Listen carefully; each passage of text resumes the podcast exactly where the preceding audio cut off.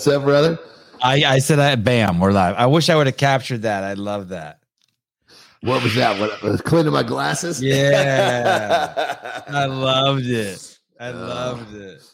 Early morning workout, man. I'm fogging up my glasses. Oh, yeah. Wow. Trials and tribulation of the fit. You're right. Some sometimes I'll come in here. Yeah, and that's an amazing phenomenon. Right? Oh, it's you know, that's that's uh, you know, when think of it like this when when you're generating enough body heat to fog up a pair of glasses, you know your metabolism is moving. You know you're doing your you know you're on your shit when you're when your body heat's fogging up glasses. Yeah. Hey, do you work out with your glasses, Jon? Uh, you know, the, pretty rarely. I mean, it depends if it just depends. Like if I'm in a place where uh, I'm outside, guaranteed for sure. You know, it's if I'm in my own space, very possibly not.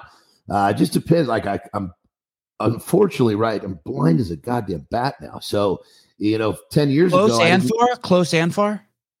I can like perfect example. I could if you held my phone ten feet away from me, I could read it.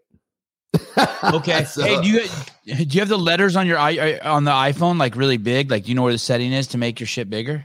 Yeah, I get them. A, I get it big enough that it actually, because otherwise it turns into too many lines. It's hard to read. You know, my dyslexia goes bananas if I got to change lines too much. You know.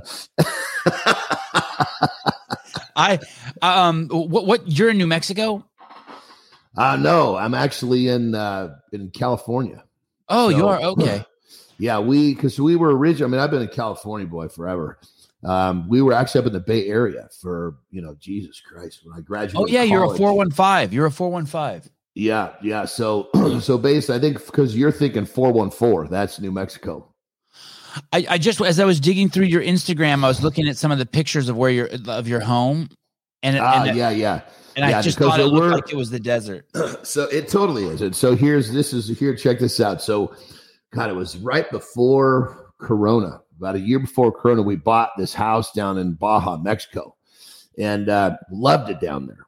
And so it's in the desert, you know. And uh, so when when Corona hit, you know, the Bay Area just went to hell in a handbag real quick. So so many people, just kind of like the New York area, so many people, so tight, it just was. Re- it turned. It was. I used to love it there. Anyway, so uh, me too. Where were you born? Where were you born? I was actually born in California, up in Marin County. That's okay. My, I was born in. So Oakland. I was. Oh, right across the bay. Yeah. So yeah. basically, from the time I was born until I was about seven, I was in Marin County. Then my mom remarried. We went up into Portland, Oregon, where I went through all my schooling, graduated from University of Portland with a major in theology, minor in philosophy, came back to California, moved to Marin County because at that time, I think it was the second most expensive county in the country to live. I figured, okay, if I can come right out of college and keep my head above water here, I'm going to be good anywhere. And so that's that was the plan. Go to the fastest moving current I could find, which was great because I knew that I knew that environment. I grew up there when I was uh, you know younger. So anyway, long and short of it. So when Corona hit, um, everything went to hell in a handbag, and I was like, I told my wife, I'm like, let's let's let's get out of here. Both of our we had at the time we had two girls that were still in the house that uh, now are in college. So we said as soon as they got in college, said let's let's get out of here. So we basically sold our place in up in Northern Cal and came down into Southern Cal. So we are in it's like dead in between Vegas and LA. Like you, the town is called Yermo, but we're 20 minutes outside this little town of like 400 people. Wow. And so it's yeah, so it's a there and we're here because of this little community. It's like 50 houses, forgive me, 50 or 60 on a private lake and everybody here has two homes. So very like-minded people. You know, nobody's ever here full time. And so, but like on holiday weekends, everybody's out here rocking, having a good time, but nobody wants trouble because we're all we're all in a place where, you know, we've done well for ourselves. Nobody wants it's not like, you know, a bunch of hood hoodlums creating that type of trouble. You know, so spell Yermo for me. I'm looking at I'm looking for it on a map. Y E R M O. Yeah, and if you basically it's there's a lake uh, not too far. Another reason we moved out here is because it's you know people say why do you move to Yermo? I've never heard of it. Exactly. gotcha, gotcha. Yeah, I'm just, oh, oh, okay, outside of Barstow. Okay. Yeah, uh, we're trust me, we're not here for any reason other than the fact that we're out in the middle of nowhere. And, and and and you still have your home in Baja? Yeah, yeah, yeah, yeah. Getting ready to, to getting ready to actually get a pick up a place in Vegas so that we can call that our primary uh primary residence to get rid of some of the state taxes. It's brutal. Yeah, I get that. But, Jon, were your parents um, uh, wealthy hippies? When I think of Marin County, I think of wealthy hippies. um, you know, I would say wealthy hippies, but we were, you know, we were pretty well off. When my mom remarried up in, we went up to Oregon. She actually ma- married a chemical engineer. Uh, okay. Uh, he was actually, he was kind of, you know, he's a stepdad. He's the one who raised me. Uh, really, really smart dude. Graduated from MIT in wow. three years. Three years. Wow. So, you know, yeah, real smart dude. He was he was the one who kind of tempered me. He, he really, really like when I'm I was seven when I met him. and realistically, he was my dad. You know, my blood dad was more like a friend. uh, but uh, you know, he told me right when I met him, he says, You're gonna see me mad about as many thumbs as you can count on your hands. And I don't think he ever I don't think I ever saw him raise his voice once. And he actually he passed away when I was uh, 21. So 14 years, never saw him raise his voice. You, you know, my wife, uh, I'm 50 and I've known my wife for a long time since I've been 23. And when we had kids, um, one time I was getting angry at the kids, and she said to me, "Hey, you know, I don't have a problem with you um, getting mad. I don't have a problem with you getting angry. I don't have a problem with you yelling. You know, uh, it, it, I don't have a problem with any of that stuff. What I have a problem with is though is that when shit hits the fan, that you ever show our kids that getting out of control is an option." And I remember when she said that, I was like, yeah, getting out of control is fucking, it, it's the least cool thing that any man can do when he's just out of control. Like when a lion roars, he's not out of control. He's roaring because no. he fucking wants to fucking roar.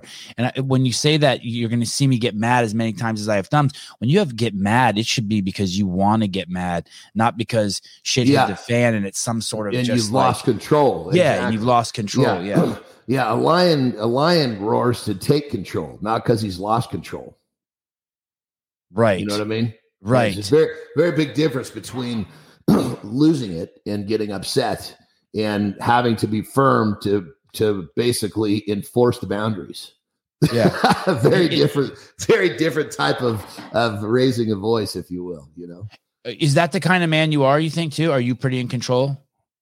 yeah, you, I, Jon? I'm, I'm, the I'm the same way. I I I don't. My wife will say the same thing. You know that uh, we've been together for God almost 20 years, and she's she'll tell she'll be the first one to tell you he's you know I raised my voice at her one time, and we look back at it and we kind of giggle. It was one of those scenarios that was kind of like a weird misunderstanding, but for the most part, for me, I I don't feel good about myself when I raise my voice. Yeah. Because yeah. because for me, when like if if someone's gonna be if someone's gonna be aggressive like that, I'll I'll actually do the polar opposite. I'll get more quiet. Right.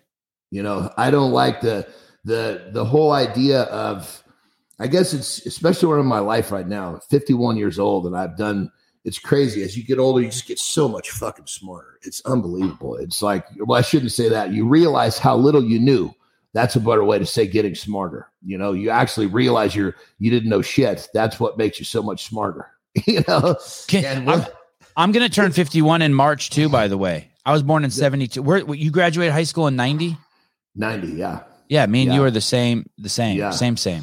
Yeah, but it's it's crazy in the fact that you know, I, I realize now that, you know, keeping friction out of your life is actually something that is, people don't understand how good that is for the actual, your spirit. And, you know, the, of course, we talk about, everybody talks about how, you know, being spiritual is in there. But what I think what people don't realize is when you're an angry person, when you're not centered, your brain is constantly releasing these negative chemicals which beat your body down. This is why you know people get sick from worrying too much. It's proven fact now.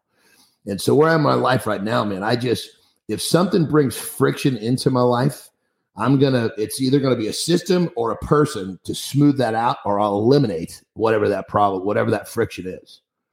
It's is that why is that why you left the bay area I mean, it's at that point. I mean, I think it was. I mean, I, I guess you could say kind of yes, but I mean, I just stayed away. I just, I just didn't really go out amongst everybody that was all pissed off, you know. But I guess from a standpoint of, of like if you take the route of why we left, yeah, we decided to. We wanted to. That's why we're out here in the middle of nowhere because we wanted to get into a place where we weren't affected by all of the negativity that was going on around us. You know. Yeah. Yeah. Yeah. Uh, Alan Kestenbaum says, uh, Sevan, fix your posture. You look bored. Listen, jackass.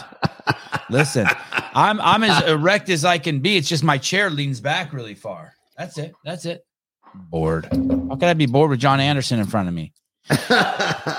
Jon, um, Jon, J O N, uh, Jewish spelling of the name John. You John? You you you're Jewish? No, it's actually Nordic. Oh. That's oh, the first right. time I've ever been called Jewish. You know, that's oh. interesting. Yeah, so it's, it's I see Andrew. you smart overachiever and J O N, and I think Jew. did you call me a smart overachiever? Is that what you yeah, call me? Yeah, yeah, yeah. Oh, that's that's beautiful because most people look at me and think big dummy. Yeah, I, I, I, know I know who you are. I, have listened to you talk. I know you're a, a, smart overachiever, and you've already said a bunch of smart stuff uh, on this show. Um, um, uh, what what didn't you like? Um, what what what didn't you like about the Bay Area? Was it the masking and the forced injections, or was it? W- w- did your whole politics get turned upside down in the last couple of years? Well, I guess it was. You know, it was kind of more of the. Uh, we in Marin County. You know, we lived on the water. It's a beautiful place, and there's a lot of money there. And yeah. so it just turned into like. Uh, I mean, I I honestly I don't leave the house much you know uh, even when we are in the bay area you know i would i would leave the house to go to the gym. That's it you know? Um, but like for example my wife would be you know she'd be shopping or something like that. And she would park you know she'd park like way out in the back of the parking lot um, and just so she could kind of keep away from people because that's what you're supposed to be doing at these times. And she'd not have a mask off not have a mask on. No, no nobody be 150 feet close to her. I mean, total, total social distancing. And you get people that are like, you know, she said there'd be people like looking at her and tapping their foot, like, put your mask on. It's like, yeah, yeah, yeah. The Bay Area. And it's like, it's so it's, I love the whole being liberated. You know, I love the, I, I mean, that's, I think being, you know, having being in a place where it's okay to be where you want be who you want i love that that's where that's what we need you know but at the same time, leave fucking people alone. Jesus Christ, worry yeah. about yourself. You know, yeah. stop worrying about everybody else. If you worry about yourself, this whole thing will be over a lot faster. so, anyway, so it's kind of, and then the thing that bummed me too was, you know, you start seeing like homeless camps building up. Drug camp. Was, I call them drug camps dude crazy. I was driving so the, in in like in over in the east bay like in uh, berkeley got real bad. I was over there one day this is crazy check this out. Pulled up to a stoplight right? And i had my window kind of part way down and there was a guy on the the street corner and he was homeless. He whips out a syringe shoots himself up standing on the street corner throws the fucking syringe on the ground and says this city is dirty. I'm like, dude, you just define dirty and you're complaining about the city. And I was like, oh my Lord. You know, so, you know, stuff like that. And then it was really sad to just see, like, you know, the under overpasses. You've got just tense people. And it was just like, whoa, man, this is like really getting heavy. And it was just, I don't know. I mean, myself, I like to, I'm a believer in creating my own universe. You know, I create you know, it's like my space is my world. You know, I'm I'm I'm I practice gratefulness. I meditate. I do all sorts of things to put me into a position where, yeah, I mean, that's you look at that and how can that not send a negative signal? It, you know, how can your brain not, you know, put negativity into your into your mind like it's brutal i mean it's like you see that stuff it's like just look at all the stolen objects too mm. dude all of that shit is stolen those shopping carts, those bicycles, that trash can, those trash cans, everything there is stolen. Those tarps, those umbrellas, those are all stolen from people. It, so I look at that, and you can hear even hear me like start to talk. Like I don't even know really what to say to it. It's like, whoa, I, I don't even I don't want that. What that is, that's negative input going into my hmm, universe. Interesting. I don't Interesting. I don't want that. I don't want yeah. that. That's why we moved out here. You know, people say, why did you move? You know, when we first moved here, you know, because like I said, the biggest city is, or they shouldn't say city, is Barstow, which is kind of an armpit of a town. Even the people that live there will say that. Um, but the, you know, Yermo is our address. Why'd you move? You know, you came from Marin County here. Why? And I was like, because we wanted to get away. You know, what are we looking at there? That's Oakland. That's that's the Oakland. Um. Uh, oh my God! Yeah, yeah, yeah. So, hey, and that's, that's just, no. Just so people know, this isn't like um rare. Like if you go to the Bay Area, you'll see it's these all over the place. It's yeah, you'll think over. you're in India. Yeah, it's everywhere. Look, it's look everywhere. at Allison. It's everywhere. Yeah, it's everywhere. Yeah, yeah, and it's it's just it's really sad. Like I said, it's negative input coming into my mind. So, you know, out here, I mean, literally, we we it's like I said, we're 50 homes on a private lake. It's a gated community. You can't get in unless you got the code. Um, How's the lake? You you swim in the lake? Oh yeah, it's you can you can fish. It's stocked with fish. You can swim. You can boat. You can jet ski yeah, I mean it's a, it's a beautiful. It's it the, the environment out here is is exactly what I want it to be. That makes sense. I got my gym right on premises, so it's like it's it's uh yeah, it's perfect. What is uh what is Trish saying? Jon, my grandson Artemis ran your deep water beginner routine, and I had to buy him all new shirts. He blew up in size overnight. Great programming. right on. I'm glad that he enjoyed it. Tell him to keep kicking ass. That's beautiful. Uh, Souza, um, uh, meet John. John Souza. Hey, John. Is, is Trish up, fucking with us? Is Trish fucking with us? A hundred percent. Yeah. You oh, that's that's that's brutal. That's you're a hoe. You're a hoe, Trish. Jesus Christ. You know, I don't the, know. I you know, the, the funny part is I get shit like that all the time. So that's not that's not abnormal at all. Right. Absolutely. Hey, you, you don't just blow people up. You got a bunch of hundred pound weight loss stories on your Instagram account.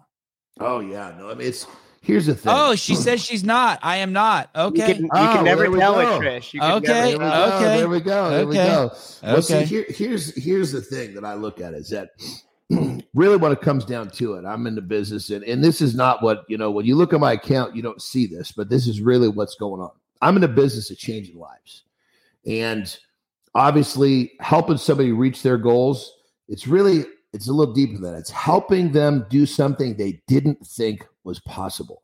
Whether it's losing 100 pounds or benching 405, whatever that goal is, because I'm a big believer in yes, you can. Obviously, you got to have the proper guidance, you got to have the proper information. There's a formula to get there. And another thing that I promote is, you know, you people are so afraid of failure. Failure is I mean, you can't be successful without failure. I mean, you you fail, you learn, you innovate, you repeat. You fail, you learn, you innovate, you repeat. Like in my own personal discovery of, of failure, like when I was really learning to to use it to the fullest advantage, I would get in a squat rack. I used to do this all the time, 700 pounds, because 700 pounds was kind of that that's roughly 10ish. So I pull out 700 pounds 10 ish, 10 reps at 700?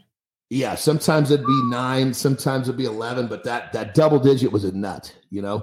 Anyway, I'd pull it out, no spotter, no intention of putting it away. And so you're basically going into this realizing I'm going to go until I fail. Do you know how helpful that is in getting your mind to register that failure is necessary? I mean, Michael Jordan had the most and forgive me if this stat's been been taken away from him, but he had the most game winning shots ever. Well, he also had to have the most game losing shots to achieve the most game winning shot stat. So it's like if if you if you can beat down your perception of failure and, and get rid of the negative connotation and, and make it positive. And like when I'm helping people in their programs, say, look, I need you to make mistakes. Those mistakes is gonna that's gonna tell me how how I need to help you. Don't think it's gonna be perfect. It's okay. Just move forward. Let the mistakes happen. Those mistakes is how I'm gonna help you. Those failures is how I'm gonna recognize where you need help. And so to answer your question about my page and the people I help, as long as the, the number one thing I want is open mindedness. If someone's not open minded, I can't help you because if you're going to go back to what you think you know, well, clearly that shit wasn't working. yeah, you know? yeah, yeah, yeah. Um, I, I, can't remember the exact line, but Greg Glassman, the creator of CrossFit, was saying always talked about, hey, you need to hang out past out past the margins of your failure. And then yes. I've heard I've heard Serena Williams or uh, not Serena Williams. I heard someone talk about Serena Williams in this way that in practice she should be failing at, at least fifty one percent of the times, trying yes. stuff that causes her failure, or else you are not getting better unless you are failing. Well, here's it's, it's an interesting idea, but it's it's it's impossible to refute, right? Yeah, yeah. I mean, anybody who's been very successful will will completely endorse failing because that's how they get there. And you know, and to put it a little bit, sometimes people have a hard time swallowing failure like that. So, kind of what I say, look, you need to learn to get uncomfortable because when you're uncomfortable, you, you you're you're flirting with failure at very least. Uh, some people don't have the the guts just to dive in and say, okay, here we go. I, I'm going to do the best I can, and if I fail, it's okay. You, you'll get there through working with it, but a lot of times people don't have they just don't have the mental strength or the just the the heart or the guts to do it. So the next thing is okay, let's let's just get you uncomfortable because when you're uncomfortable, you're willing to do the things you wouldn't do when you're comfortable.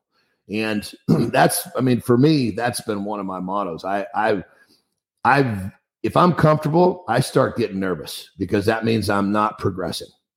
And the whole idea of like I have a rigid schedule for myself because that schedule keeps me on, you know, basically keeps me uncomfortable. When I'm off my schedule, that's when I tend to be, uh, you know, I, I become a little more comfortable. And there are times when I want to be comfortable, but I plan those times. you know, what do you mean your schedule keeps you uncomfortable? Um, because I make sure every night before I go to bed, I plan the next day and it's planned with detail. It's not just get up and do this and do that. It's planned with detail. So I know what I'm going to be doing. I know how I'm going to be challenging myself, and I need to register that some of the shit that I'm doing gives me. I don't. I a I may not want to do it. B it might scare me. C there's just a whole series of of things that I look for when I plan my day that tell me it's going to push me outside my comfort zone. It's going to push me into new space because to grow we we can't just repeat the same shit we did yesterday or today. You you have to you just like uh, whoever you quoted, you have to constantly be stepping outside your boundaries. That's what keeps you growing. And what people tend to not understand is people get too connected to physical, tangible things. Those don't really make you happy. They're fun to fuck around with with other people. But what really keeps a person happy is that growth, and that achievement, that daily stepping forward. You know when when i go to bed at night and i'm ready to go to sleep because the day was you know i know that i pushed myself. I know that i broke some new ground. It's like my spirit it, it's like that part deep inside me is ready to go to sleep. It's ready to rest and recharge to do it again the next day. If i didn't find a way to progress then i feel very uh, i guess i'm uneasy it's like I, my spirit is waiting for that. It's like it's kind of like uh, you know spirit food. You know, getting outside your comfort zone, progressing, growing as a person. That's what you. That's that's what we need to feel whole. You know, to get up and want to do it again the next day. It's it's like happiness is like a, a reaction from something. You know, if you're always searching for happiness, it comes and goes. What people need to understand is there's daily joy. Do you enjoy what you're doing? And if you enjoy what you're doing every day, that's fulfilling. That's what makes a person happy, not just working for the next moment of happiness. Moments of happiness are great, and they, they're definitely a part of the equation. But are you challenging yourself enough every day to feel like you're fulfilled? I mean, it can be as simple as pushing yourself physically further than you did the day before pushing yourself physically will will bring a person a lot of fulfillment. And and I'm not talking about just lifting weights. I'm talking about any level of pushing yourself. Any Jon, type of pushing yourself. Jon, as you say this, I'm thinking like um bear with me. This is uh j- just off the off the cuff, but um you could have a um, uh, 50,000 followers on Instagram. You could have 100,000 subscribers on YouTube. You could get up to a million subscribers on YouTube. You could get up to 10 million on Instagram. And they'll never be, they'll never, they'll never be uh, fulfillment there because it, it's, it's all outside of you. Then you could do something like get strong and work out. And there is significantly more fulfillment there. But, but that shit's going to uh, go away right? Like you're not you're not going to be able to bench 700 forever. Well, let but, me let but, me let me say one more thing, and then and then I'll yeah. relinquish the floor to you. But if you learned how to juggle, let's say you just learn one new joke every day, or you learn one new magic trick every day, or you learn how to speak another language, or if you i mean because I, I, one time saw the statistics of the difference the number of people who can juggle three balls versus four balls it's like a fucking crazy it's got to be it, it's a crazy drop off and then you yeah. get up to like 13 or 14 balls and there's like one or two guys in the world that can do it it starts it starts getting like this even yeah. like at 10 balls right and yeah. I, as i was hearing you talk i was like yeah um maybe what that's one of the things that comes with age too that like you you sort those are the things you got to kind of put in the bank, right? More jokes, more magic tricks, being able to juggle more balls, maybe speak a foreign language, just shit you can keep forever that will add to fulfillment. well, and and the thing about like for me, a big part of fulfillment now is is like I'm reading, I'm always studying, I'm always learning something. The learning is a huge part of fulfillment for me. but what you were saying about you know training and benching this or whatever those statistics so what people miss about that is that's just a gauge, the pounds, the reps. That's just a gauge for your progression. So as long as you find another gauge for progression, you're still progressing. And that's what people tend to not realize is that okay, we're we're talking pounds, we're talking reps, we're talking weightlifting statistical, you know, progression language. Well, there's a thousand ways to progress um, you know, in terms of whether it be you change your style of training. Uh, maybe maybe you're not worried about weight, you're worried about reps. Maybe you just lose interest in lifting weights altogether and, and you decide to start doing jiu-jitsu. Maybe you start to run. It, does, it doesn't matter. the difference is can continue that progression. All you got to do, life is you're just constantly pivoting. You know, it's like, I mean, at 51, I'm not concerned with like I was telling that story about how I became one with failure. That was in my 30s. I have no interest in putting 700 pounds on my back right. and squatting till failure at 51 because that's that's something I did and I I learned what I needed to learn from that. I'm on to different types of of uh, you know I'm on to I'd say bigger better fish, but to you know frying up bigger better you know fish. But so it's, it's kind of the truth because as you grow, you're always on to something a little bigger and better. That's the beautiful thing about the progression. And I think that's where so many people just kind of miss it. They they find themselves in this trap of life where they're they're waking up, they're commuting to work, they're doing something they really don't enjoy. Then they got to drive home. By the time they get home, they're tired. Hopefully, they can go to the gym because that's the one piece of their day that's going to allow them to feel like they've progressed. But a lot of people come home, they watch TV. They're just they're involved in this just kind of mindless day in day out ritual. And they they live for saturday only because it's the day they don't have to do the shit they don't want to do monday through friday. Right and right. no no one i mean i gotta be honest. If that's the life i lived i'd be mad as hell. No right. wonder people are pissed off. They're i mean living in this life of being completely unfulfilled whether they know it or not that's got to be really fucking maddening. what, you know? what, what, have you ever been on a cruise? Yeah, you know, I'm actually uh, taking my two of my daughters are in college. We're going on a cruise uh, a few weeks from now. But yeah, I've been in a, a few of them.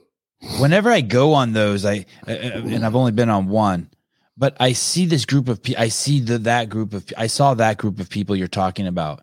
I saw a group of people that I feel like holy shit, they worked five years so that they could save the money to sit on this boat and eat as much sugar as they oh, can for two weeks. And I felt sorry for them, kind of. I don't know if felt yeah. sorry is the right word, but I was like, holy shit, this is a fucked up existence. Well, because that's what it is. very unenlightened existence. They've been, see, the thing about it is most people are programmed this way and they don't even know who or what programmed. It's, it's like they just watched and they learned all these people around them do the same shit So they just fall right in line with doing it as well. It's like we're all kind of bred to, you know, shit, the sun's coming and hit me. Is that bother? Is that no, no, you look good. You look good. Okay. Looks like a movie Uh, set.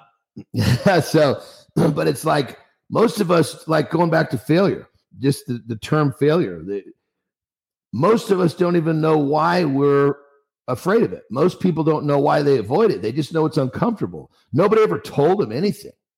Why do we Kind of- avoid it? I mean, I'll tell you, as soon as you as soon as you learn not to avoid it, life changes real quick. hey, uh, I'm gonna Yeah. close this. I'm Yeah, gonna do it. close this shade Yep. one second. Yep, do, do do what you got to do.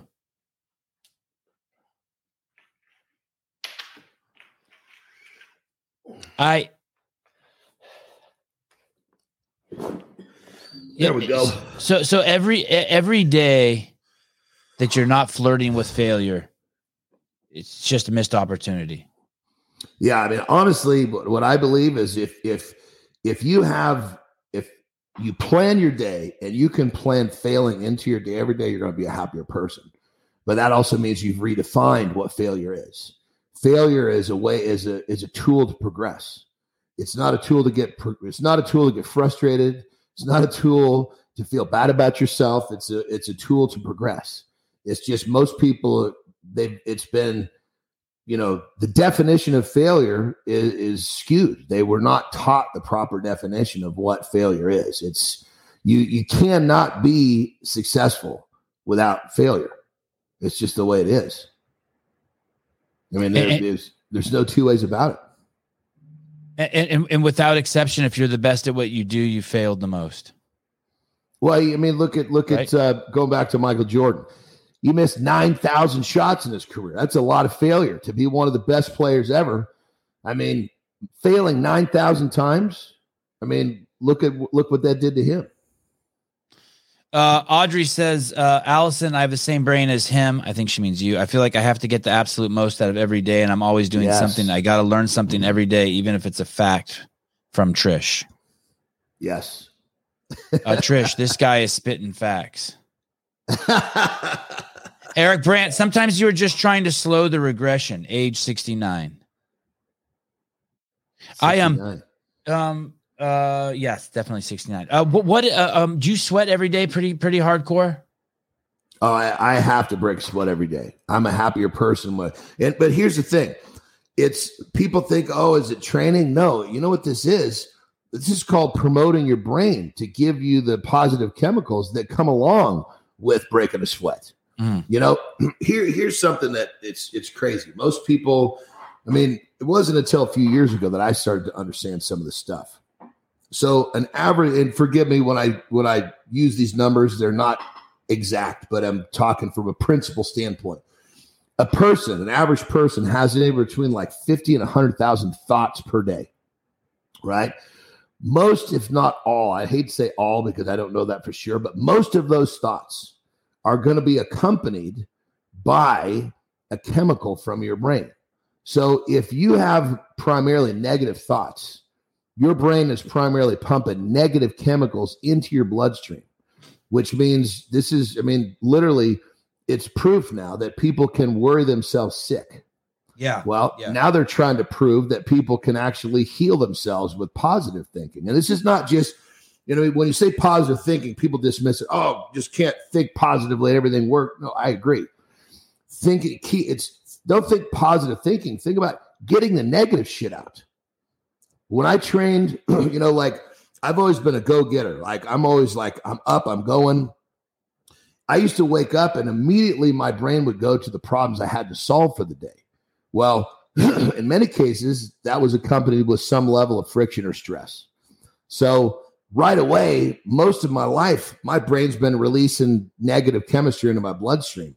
And I've just been, you know, obviously making me a little uncomfortable right out of bed. So, I'm on my way. Yes. But what I didn't realize is that if you start your day and you train your mind to get rid of all the negative thought process and allow your brain to see the good in what's going on around you, you're in a completely different space than when you attack your day. You're getting you, you're seeing things differently. You're you're seeing a more efficient way to get things done. you're using the you know the the information that you get from a failure is perceived and you learn and you innovate better that makes sense it's like you can you you literally don't think positive thinking think get rid of the negative shit because then you're left with neutral or good thoughts and i'm telling you right now it's crazy how much better you can make your day by eliminating the negative shit the negative thought process especially in the first like for me to train myself to do this i have an alarm that wake that wakes me up and then two minutes later i have another alarm which was just in time for me to finish taking a piss mm. that yeah. would remind me that it, all that alarm just went off and, and it was just reminded me to not let my brain go into that space where i was going to be i guess absorbing anything that was stressful and not that not that that's not part of the day but get yourself into that positive position first. Let your brain pump out negative, excuse me, positive chemicals rather than negative. now you're in a better space to succeed because you see things differently, respond differently. You know, you're we all do better at anything we do if we're happy. If we're bummed out, just that, you know, if you got two perceptions, you got your happy perception, your neck and your unhappy perception, they're different. You see two different things. And uh, so it's it's pretty crazy how much control we have over our existence if we understand how to manipulate some of this shit. When I see people who are negative, it's mostly mm. because I think of negativity as people who can't accept what's happening. So, for instance, I'd give you just some stupid example. Um, you you you you uh, you go to vacuum your living room and your vacuum doesn't work, and you're pissed and it's like th- there's no reason to be pissed. It, it, it's a fact. Then you go to the store and um, you meet a chick and uh, she gives you a blowjob, and then the guy behind the counter says that your vacuum has a warranty, and you get a new vacuum cleaner for free. That's even better. and now you were pissed, but you got a blowjob at the vacuum shop, and you got a new vacuum cleaner for free. And it's like you totally fucked up by just like you're not um, I see people do that all the time around me. Anytime something that they perceive as negative or a hiccup in their day, they turn mm-hmm. it into a, narr- a negative narrative. And I'm, it just seems like such a waste of, uh, it doesn't seem fun. Well, check this out, brother. Yeah. I mean, this, a lot of the stuff I'm sharing with you is stuff that's been in the last few years of my existence. You know, this is, I mean, yeah, I wish old man I, shit, old man, fitty, yeah, fitty I, shit. If, I had known some of the stuff I'm talking about at 30, yeah. it would have been, you know, it would have been, I, I can only imagine. I don't think, oh, you know, I wish I could change something. It would have just, I would have had a more, I mean, I already have had a very fulfilled, you know, journey, but I would have learned to soak up and smell more and feel more along the way. But it's, it's crazy because what you're saying is so true because here's something that if people would understand this, it's a life changer as well. Life happens for you, not to you. You can realize that the shit that gets dumped in front of you is there for you to get better. So, because whatever problem gets dumped in front of you, you realize, okay, when you get, when you overcome that obstacle, there's a better version of yourself waiting for you on the other side. Or you can realize you can play poor me and beat the victim drum and basically life just keeps spiraling in that position where why me, why me versus no, this is another opportunity for me to get better. So that vacuum breaks. Okay, this is a bummer, but you go to the store knowing, okay, something's good going to happen because of this. And in your example, next thing you know, you're getting your dick sucked. Well, yeah. good. I guess the vacuum broke because I was going to get a blowjob. Right. Granted, weird example, but very true. So just like you said, okay, boom, this happens. The knee jerk reaction is, God damn it erase that, push pause. Okay, this this blows, but there's going to be something good to come from that. I just don't know what it is yet. And when you live in that space where you realize that no matter what happens, it's good. Yeah. Yeah. Life is a fucking different place. And I'm telling you right now, one of the biggest challenges for me was to get the people out of my life who didn't look at it that way. Because you're you are going you're you're so affected by the people that you spend time with and if you have nothing but negativity getting pumped into you from the people you spend time with it's very very difficult to retrain these thought processes. That makes sense.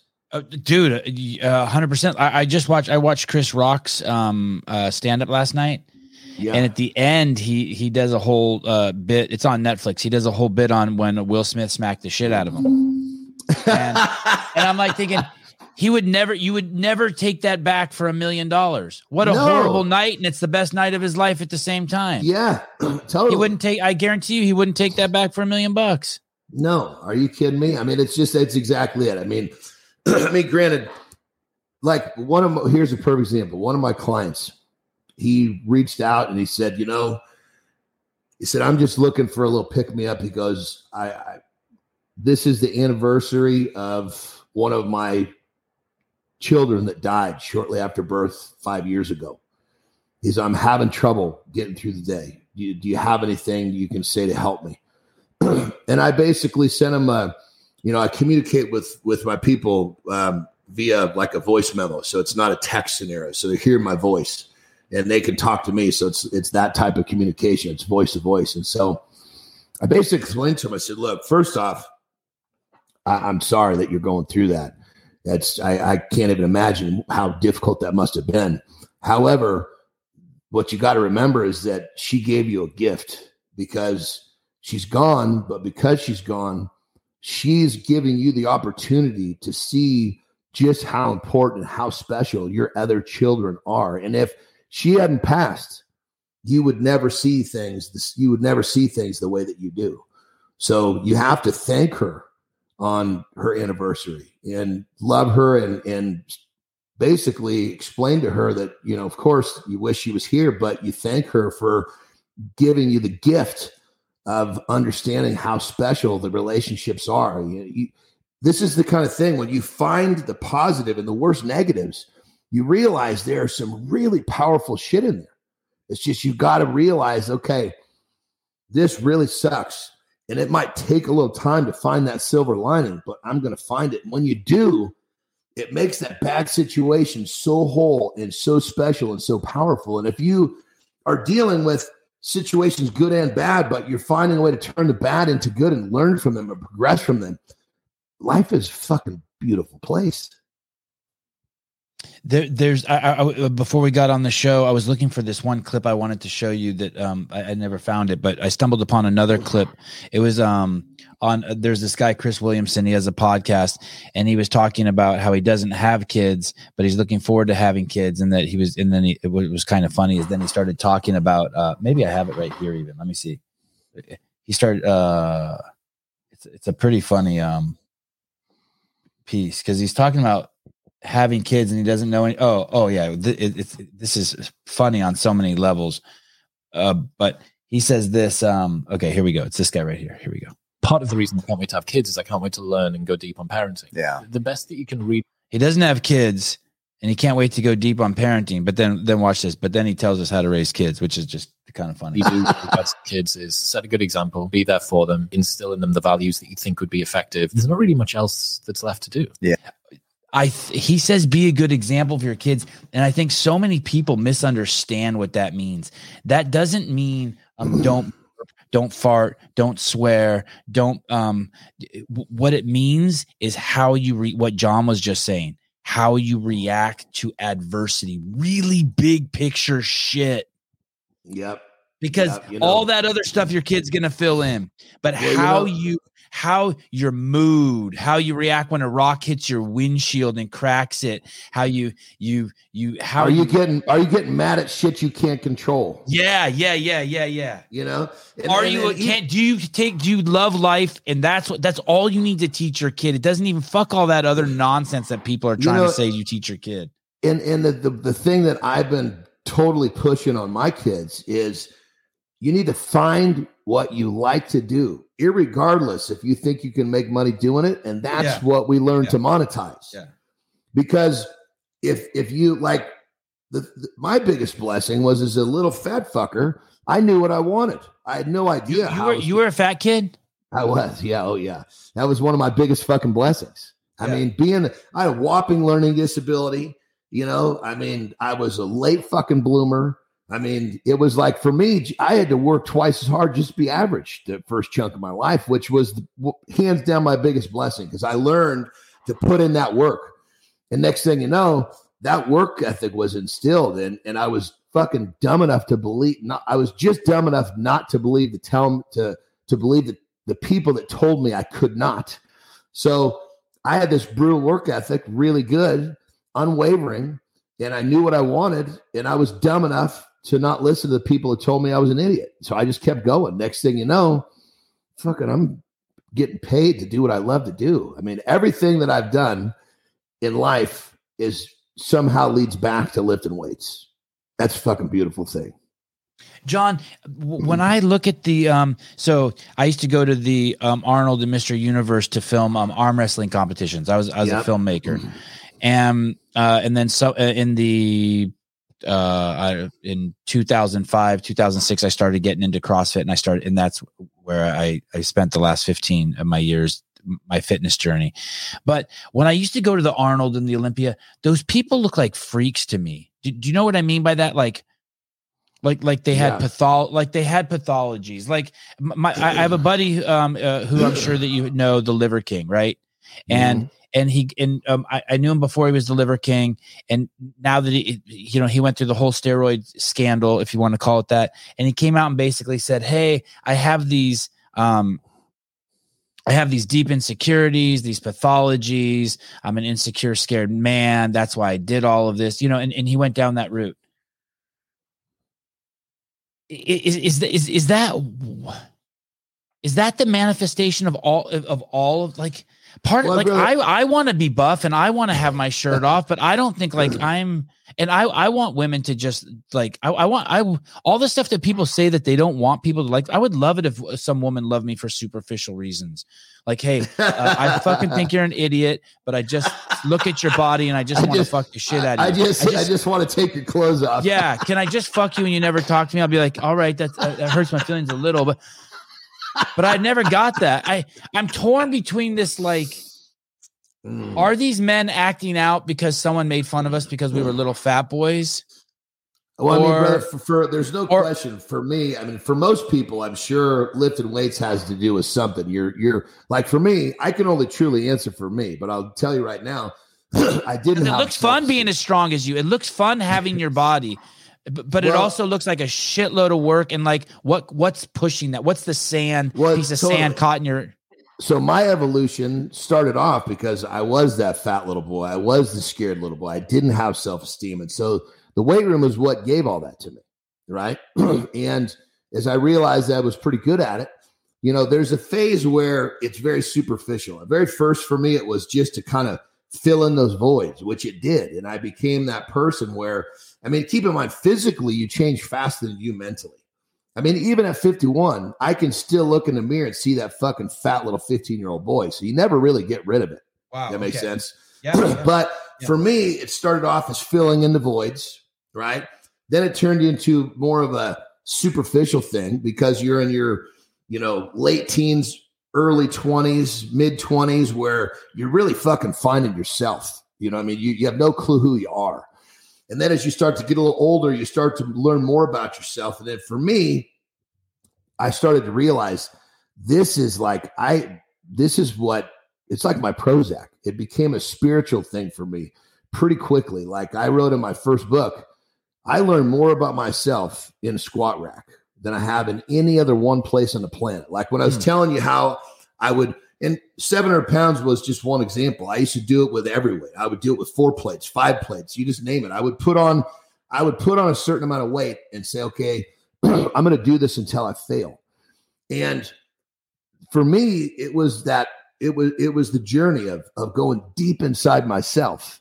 And so it wasn't just I wasn't the guy that was just doing it to look a certain way. I was doing it to be the guy that that found a new place in, you know in my spirit in my you know mental capacity. That's what it turned out to be for me. And then as i got older you know and i'm now all of a sudden i, I became you know pro strongman i you know i was wrestling a pro bodybuilder. Now all this stuff was was like a springboard and leverage for me to to you know have a good life.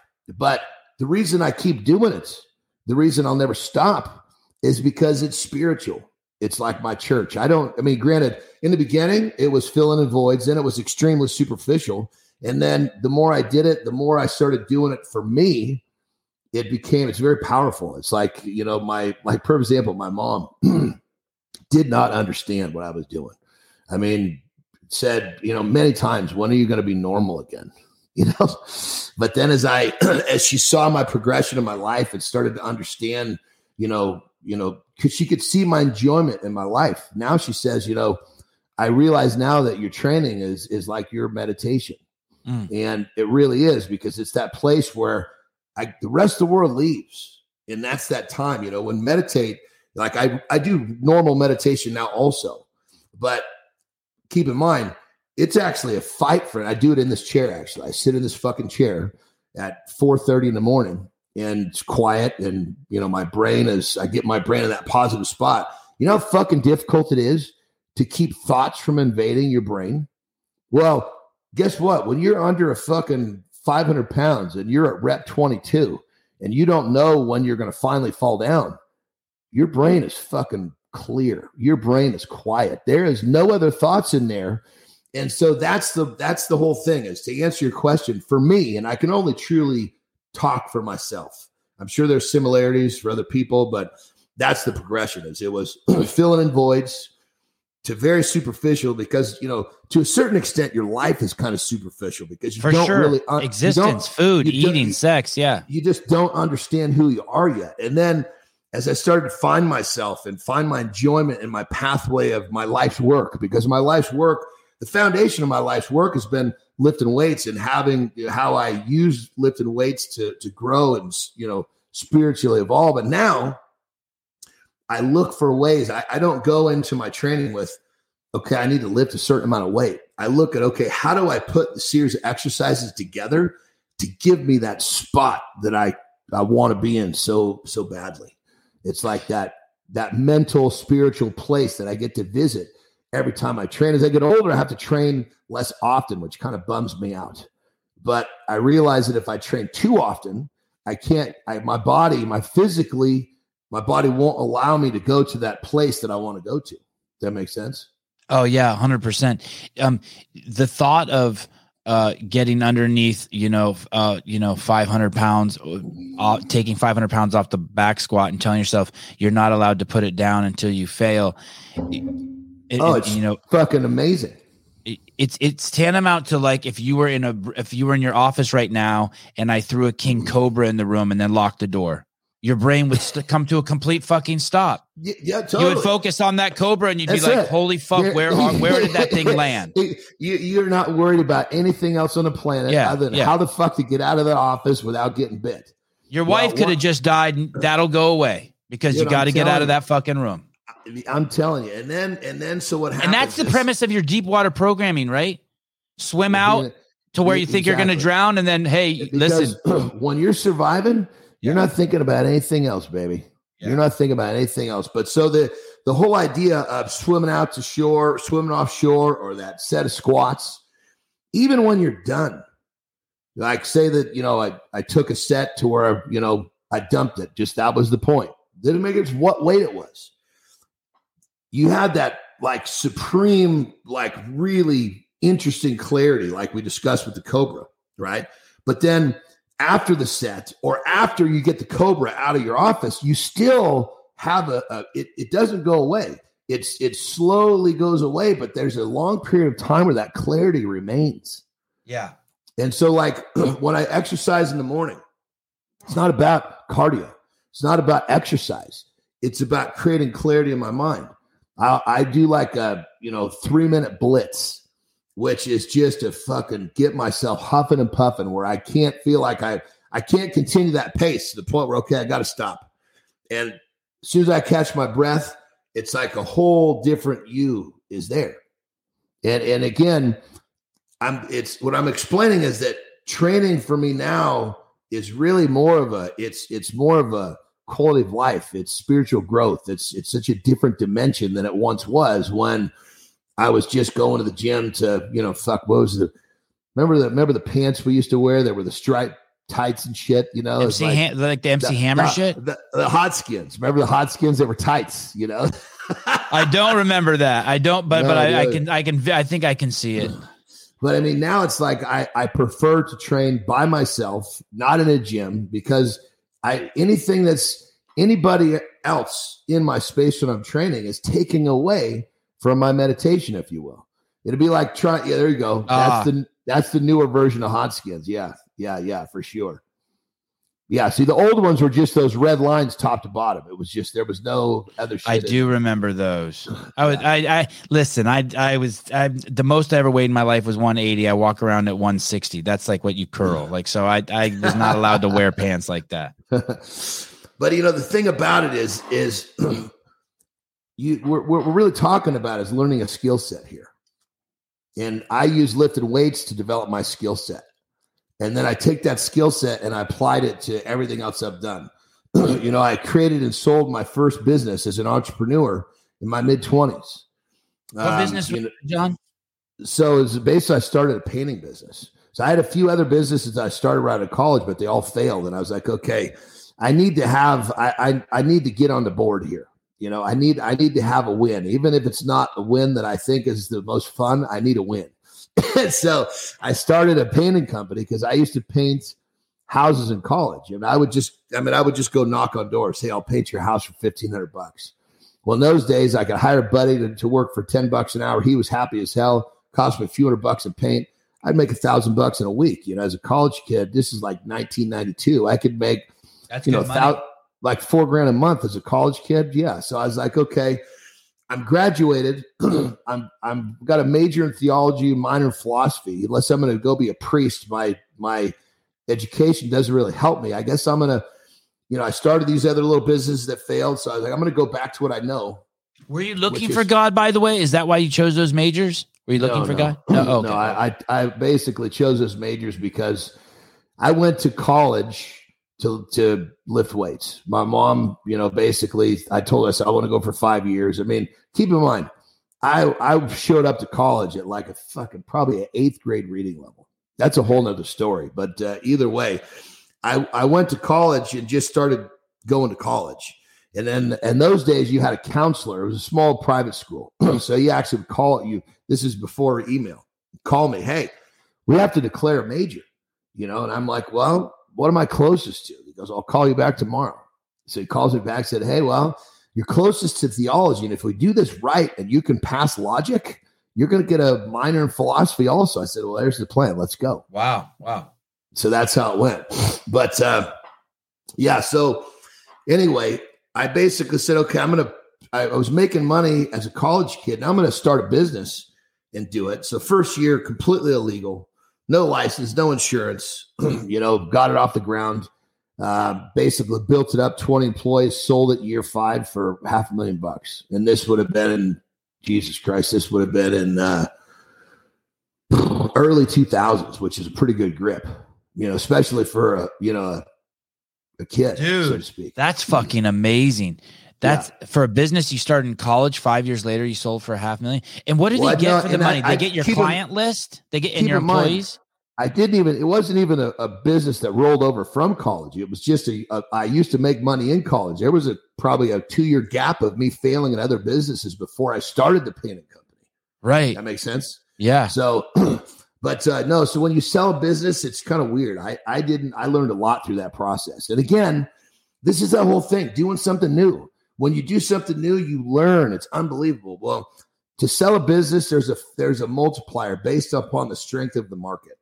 When I was selling my business, the multiplier was I can't remember. I think it was 1.5, but it could be as high as 2.5. So the time that I sold it, I actually was kind of in a, the bottom part of the market. I, if I had sold it, you know, six or nine months before, or who knows later, I would have got even more money for it. But it was part of my progression. I was ready to turn pro in strongman, so I know that I knew that it was just part of what I needed to do.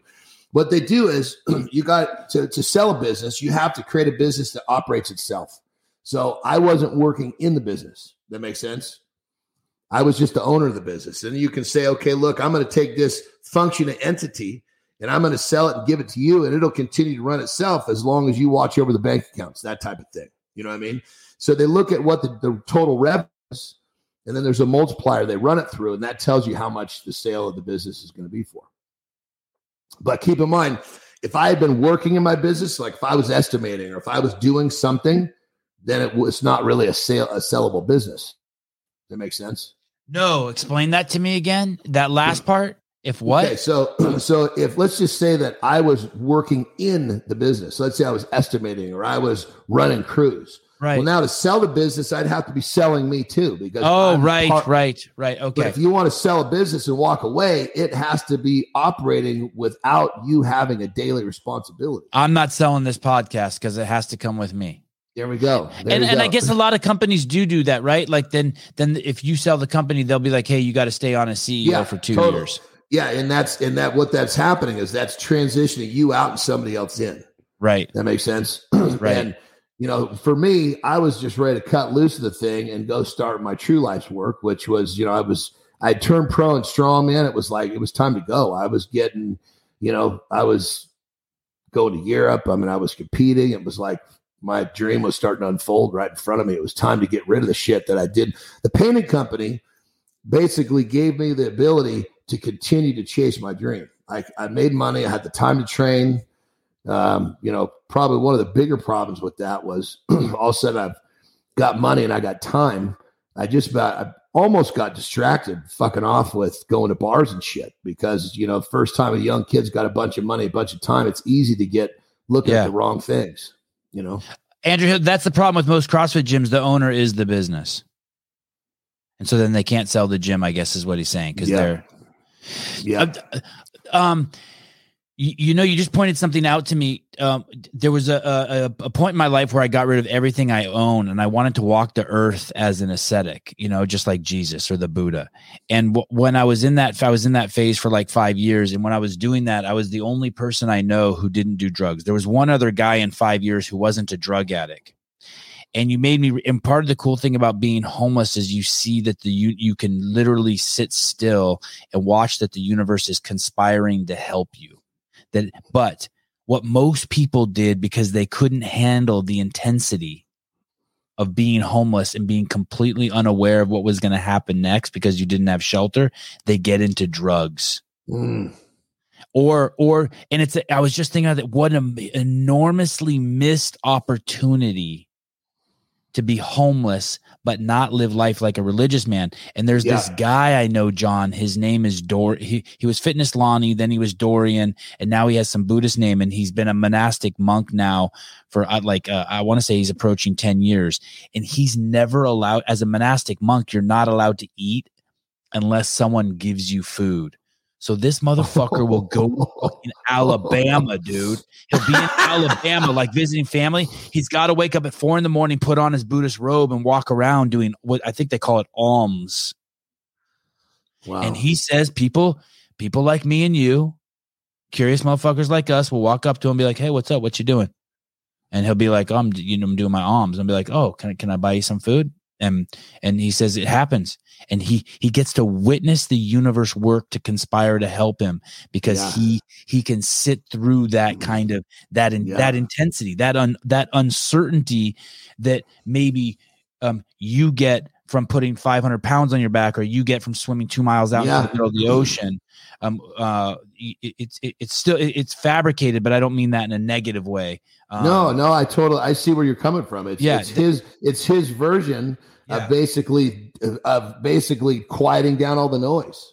You know, flirting and f- by flirting with failure and going into For the sure. unknown into the abyss absolutely, one hundred percent. I love it. I love it, and that's the thing is that everybody has their own formula to do this. Just because we're talking about what I've done doesn't mean that's that's somebody else's path. That was my path, and it was a motherfucker for me to figure out my own path. You know what I mean? right right And so I think the biggest thing that for people to understand is is just move forward. You're you're gonna you're you're gonna learn from moving forward. You're not gonna learn from sitting still trying to fucking figure shit out. You know, it's the moving forward that's going to give you feedback of what you like, what you don't like, what works, what doesn't work, and that data that you're collecting by continually stepping forward. That's what you need to find, you know, your path, your fulfillment, your enjoyment in life. That makes sense. Yeah. Hey, before you answer, before you say, I got to take a piss. Forgive me. Yeah, please, please. I drink. I drink before. I drink like a liter of water white when I wake up. I drink a liter and a half when I'm training. So I'm, you know, two Pee and a half liters deep. Yep. But hold on one second. I love it when the when the guest uh, has to pee before me. That's uh, hey, dude, that's at least ten guests. That's yeah, that's a win. That's a win for you there, huh? Yeah, I, uh, Souza. That's uh, if we've had let's say 800 shows, 500 guests. I, I I'm at least uh, 10 guests. I've out laddered them. Awesome. We'll mute him so we don't hear them pee there. Give What's up with your vo- No, no, let, we should hear him. Oh, what's up with your um? What's up with your voice? Oh, I don't know. Probably just tired. Uh, it, it sounds it sounds scratchy, like you were out singing last night. No, no. This guy 100% pisses like a racehorse. Oh, come on. Come on. Come on. Hey, someone wrote in the comments in YouTube yesterday, uh, soon as you started talking about women, I unsubscribed. Triggered. How I, there's no one who's nicer. Uh, there's no one who's nicer to women than me. I, I I'm completely happy with the woman being the president of Harvard, but I'm but I don't. But I'm completely respect and think the most uh, noble thing a woman can do is have kids and raise kids. Like how the fuck am I ever disrespectful to women? Hey, it's it's not your fault. Mind boggling. Do you hate? notes here? We got we got 18. Let's say everybody's awake for 18 hours a day. Out of those 18 hours a day, there's on average 64,800 uh, seconds in that day, and on average, there's per day 60 to 70,000 thoughts that go through your head, which averages out to about 1.08 thoughts or 0.92. Just round it to one thought per second of the day. And those individuals that react that way are clearly just consuming negative input all the time Yes. whether it be what they're watching, whether it be what they're eating, or whether it be what they're hearing. So then all they're doing is they're just waiting to react. So they're all those thoughts are brewing. Then they have a trigger point. Now it react. So they don't actually have any control over what's happened. It's pre-programmed thoughts of negativity Yes. that is just waiting Brother. to project or reach out. Yeah, I got that. I was writing that down when you guys were talking. Jon. I was say, brother, you said so. You just what you just explained is so fucking crystal clear. I love it when I hear somebody say it back because a lot of times when I'm talking about it, it's almost hard to. I feel like I'm not articulating it very well because I get excited because I'm like, this is something that has changed me so so much in terms of just keeping you know keeping a good position mentally. And then anyway, yeah, good shit, man. But yeah, I totally agree with you. It's like people sometimes they're they're so cocked and ready to react to something negative because all they're doing it's like it think of it like this you can only give what you have and if you've only got negativity you're only going to give negativity think about it. If it's like if i can't give you the oranges that i don't have. Right, right, Yep. right. so so when you're filled with love and you're filled with optimism you're going to give a lot of that shit off. When you're filled with negativity and hate guess what's coming out of you That's right. know? Yeah, they call it the black box in CrossFit, which is like all we're doing is focusing on the uh, the inputs and then seeing what the output is. So if all my inputs are just constantly negative, you already know by default that all the all the output that's going to come out is also going to be negative. Yeah, Yes, consumption's I more than it. diet. Andrew Hiller, I'm a big fan of Jon's traps and hat. You too, you too can have those traps, eh, Mr. Hiller. Um, uh, and that ha- um that is, so that's what the professionally offended are. They're just like demanding. Like I say something nice about uh p- p- positive and upbeat about women, and someone ha- thinks I'm saying something negative. They just they're just looking. It's all they can find. It's all they seek. What you seek, Yeah. you will find. Like I'm like, What- wow, the breastfeeding's a beautiful thing, and like five people write in the comments, "You fucking asshole! Some women can't breastfeed." Whoa, whoa, whoa! What- Easy, easy. You know here's the thing. You you somebody no matter what a person says Yeah, there's going to be positive negative reaction and it all feeds back to exactly what we're talking about. The people Yeah. that are primed to look for negativity Yeah. they're going to find negativity in what you say. The people that are primed to look for positivity they're going to find positivity in what you say. So it's really has nothing to do with you unless you were trying to be negative that of course you're going to get attacked for that. But if you make a perfectly neutral statement you're going to have people from both sides because they're they're basically giving what they've got Mhm. Or, or, like I I don't I I don't even know if I think in terms of those terms, Jon. Like if you and I walked into a room and there were ten women and nine of the women chose to mate with you because of your body, and they're like, I want my kids to be strong and turn out like that, and then there's one Jew chick in there who's like he has a giant nose and he looks like he has a tremendous earning potential. I'm gonna go with the five foot five Armenian guy. Like I'm not I'm not offended at all. Like I get it if I'm a woman, I don't want a five foot guy who's fat. Uh, not that I'm fat, but I, I, I, I want. There's not like just accept kind of the truth.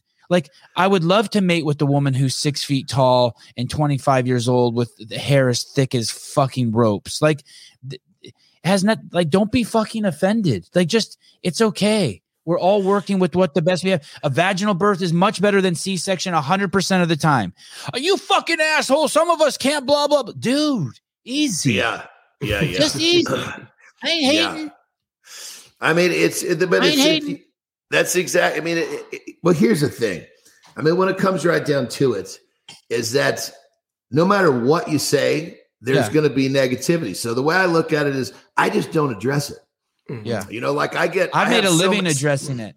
so my, you know so many of you know so many of like fans and such will come into my dms and different social media and say god why don't you defend yourself? I said i i don't address that. I don't accept or address negativity. And it's because it's life is too short to even feel like my wife she can't look at the the stuff that people say. But i'm like honey it's okay it you know it's it's it's it's just the way it is you know no matter Like, what, what would someone be negative to you about, like saying that your your training technique is not the fastest way to get big, and you're fuck you're stuck in Oh, the fucking dude. 1980s? Oh, dude. I mean, it's it's oh, I mean, it's it's keep in mind, it's crazy. It's social media now. It's it's not just me. It's it's I shouldn't say anybody who has done something that's outside of the norm seems yeah, you to put your you put your ass on the line. Someone attacks. Yeah. I mean, you it's in in forgive me, I hate to make blanket statements, but you'll find, you know, just about everybody has negativity, some sort of hate in their social media. And it's because, you know, it seems that now people they'll spend a little time on social media before they go to bed throwing turds at people because it makes they think it makes them feel better about themselves. The fact that they didn't go to the gym or they didn't do what they were supposed to do or whatever it is that they're struggling with internally, well, they're just going to say, "Oh, well, this guy X Y Z," and it somehow makes them feel better. When in actuality, all it does is put them deeper in whatever they're feeling. They just don't know Right. it, right. you know. But I, I've I sometimes people- ninety nine percent of the things I write on the internet. Like anytime I respond to someone, like later on, I'm like, I wish I wouldn't have said that to that person. You know, but but here's the thing, brother. Flip it around. People sometimes like if someone makes a comment that it's just they put a lot of effort into it. Like one of these fucking comments, you know, like a that you you almost you have to scroll to see it. And I'm like, oh my god, this guy wrote all this poorly. I'll respond. I won't do it publicly. I'll do it in in like well, every once in a while I will. But I'll just I'll say I'll say, brother, are you okay? Do you you, you having a bad day? Do you need a hug? You know, and Right. because I mean, number one, it's kind of like, holy smokes, why did you take 45 minutes of your day to write that whole thing about negative shit? And number two, if taking shots at me makes you feel better, I'll be your punching bag. I'm okay Right. either way. Right. Right. You know, and I, sometimes I'll say that. I'll say, hey, if if you know taking shots at me makes you feel better, I'm your punching bag, brother. Go ahead. And you're, and you're a good dude. and they just don't. The thing is, they don't know how to respond to that Yeah, You're right. just arm them. because they're waiting for me to fire back like oh blah blah no I, I i won't i won't step my own character down to do that i'll go Right. up by saying are you okay? And maybe have a little fun with it. Do you need a hug? But but the bottom line is i'm never going to throw a turd. Somebody throws a turd at me i'm not going to throw a turd back. It's i'm no now i'm no better than they are. Can you imagine like um you, you drive by Jon like you fucking asshole you took my parking spot. And Jon looks out he's got a tank top on he puts his fucking giant arm out the window. He's like it's cool brother I'm sorry love you you're like oh fuck I just dodged a bullet no, no, you know, and the thing about it is, I always, I tell, I told my kids, I say, look, you know, you you have to realize that you cannot be affected by what if, if you're affected by what somebody says to you, you're giving that person control. Yeah. I said, so if Yeah. we're walking down, let's just say the three of us are walking down the street. Someone walks up to me and says, you know, you're you're a fucking cocksucker. I say, well, you you might be right. Have a wonderful day. Right. You know, because it's it, it just it's not. There's no way that's going to penetrate me. And how I get rid of it, I basically agree or partially agree because now there's nothing else to say. Right. It's done. It's gone right. you know and that that's what i want you know when like talk about going back to the the the gentleman that was talking about how to raise kids you know it's how to basically not react i think was one of the things you said and when you can That's a huge premise of parenting. Do not Oh. react. Do not let your kids see you react. Yes. yeah and when and when you and that's something that i grew up with you know i grew up with a real like there was nobody ever raised their voices in the house i grew up in ever i mean i don't ever remember i don't ever remember somebody yelling as a child ever and you know in my house you know Do you know how to fight with your wife? Don't you think some fighting's important though? You know, it's crazy because here's the thing. It's going back in my life. There was a period where, and I didn't connect these fucking dots until later, but you get in a fight, right? And then you have this wicked makeup sex, right? Well, then yeah. what happens is you start to create the problem looking for the reward. Oh, oh, wow. And I was wow, like, wow. Motherfucker, I can have that fucking Right. killer fucking evening without all the turmoil up front. right. But as people, we so that's the thing. We we end up doing these things, and a lot of times we don't even know we're doing it. It's not until we step back and start to realize, okay, let, us look at the things that are good and the things that are bad, and, and let's try to understand how we can learn from the things that are bad to promote more good.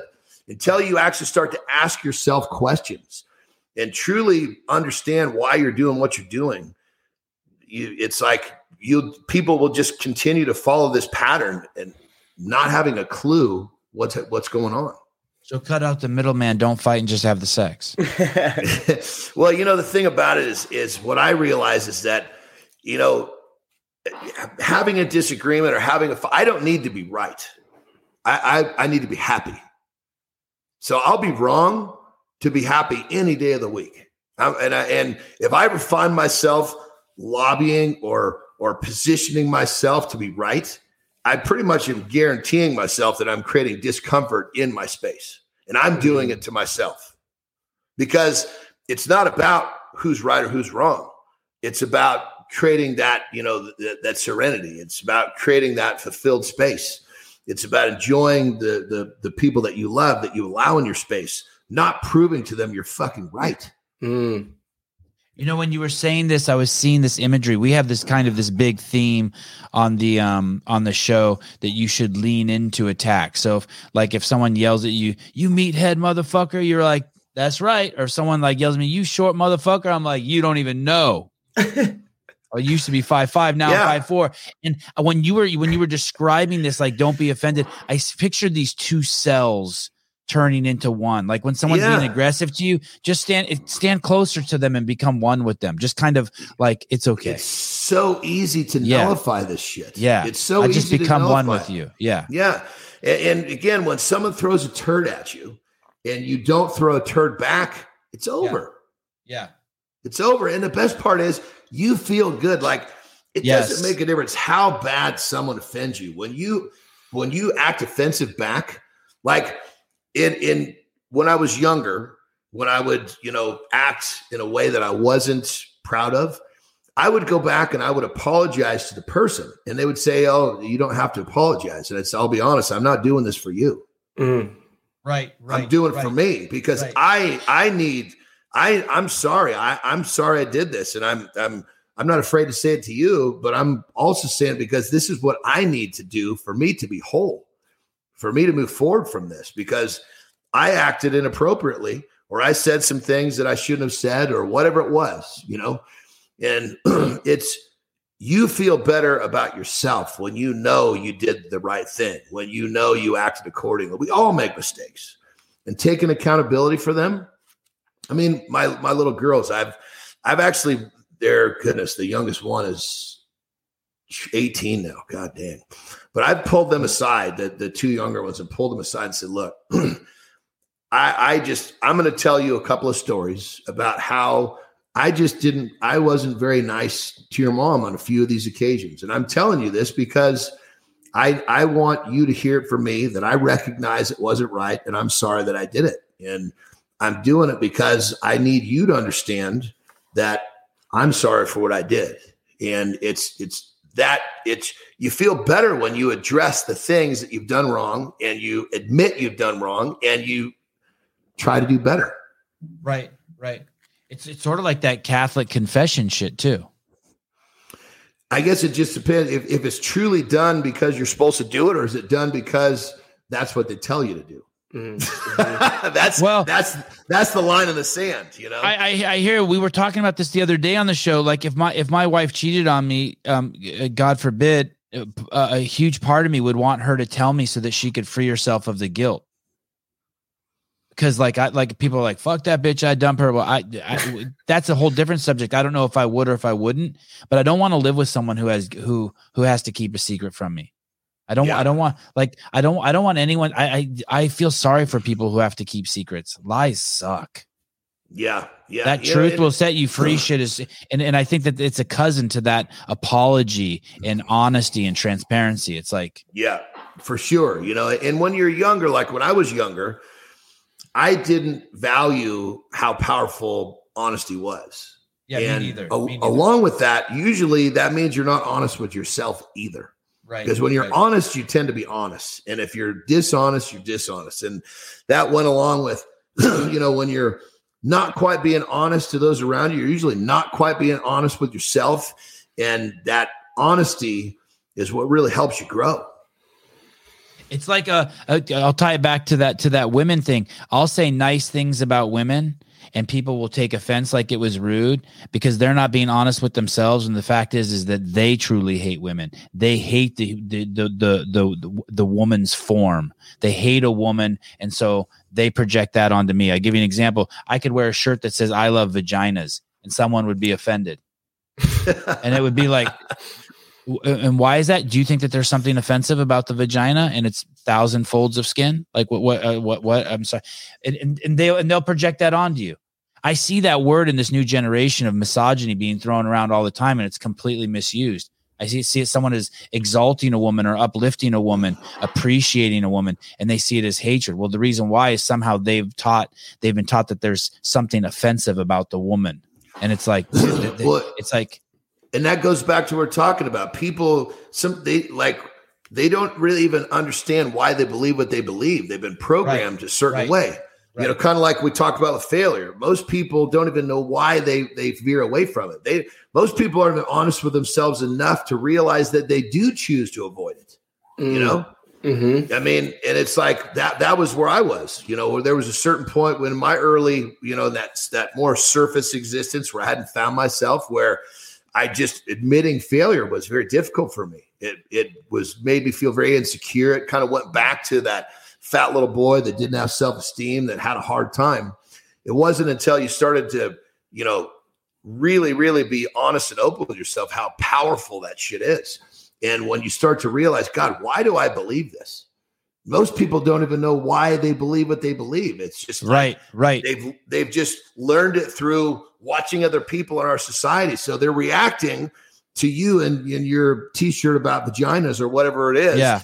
It, they don't even know why they're doing it. It's just they've been bred to believe that they should react to a statement like that.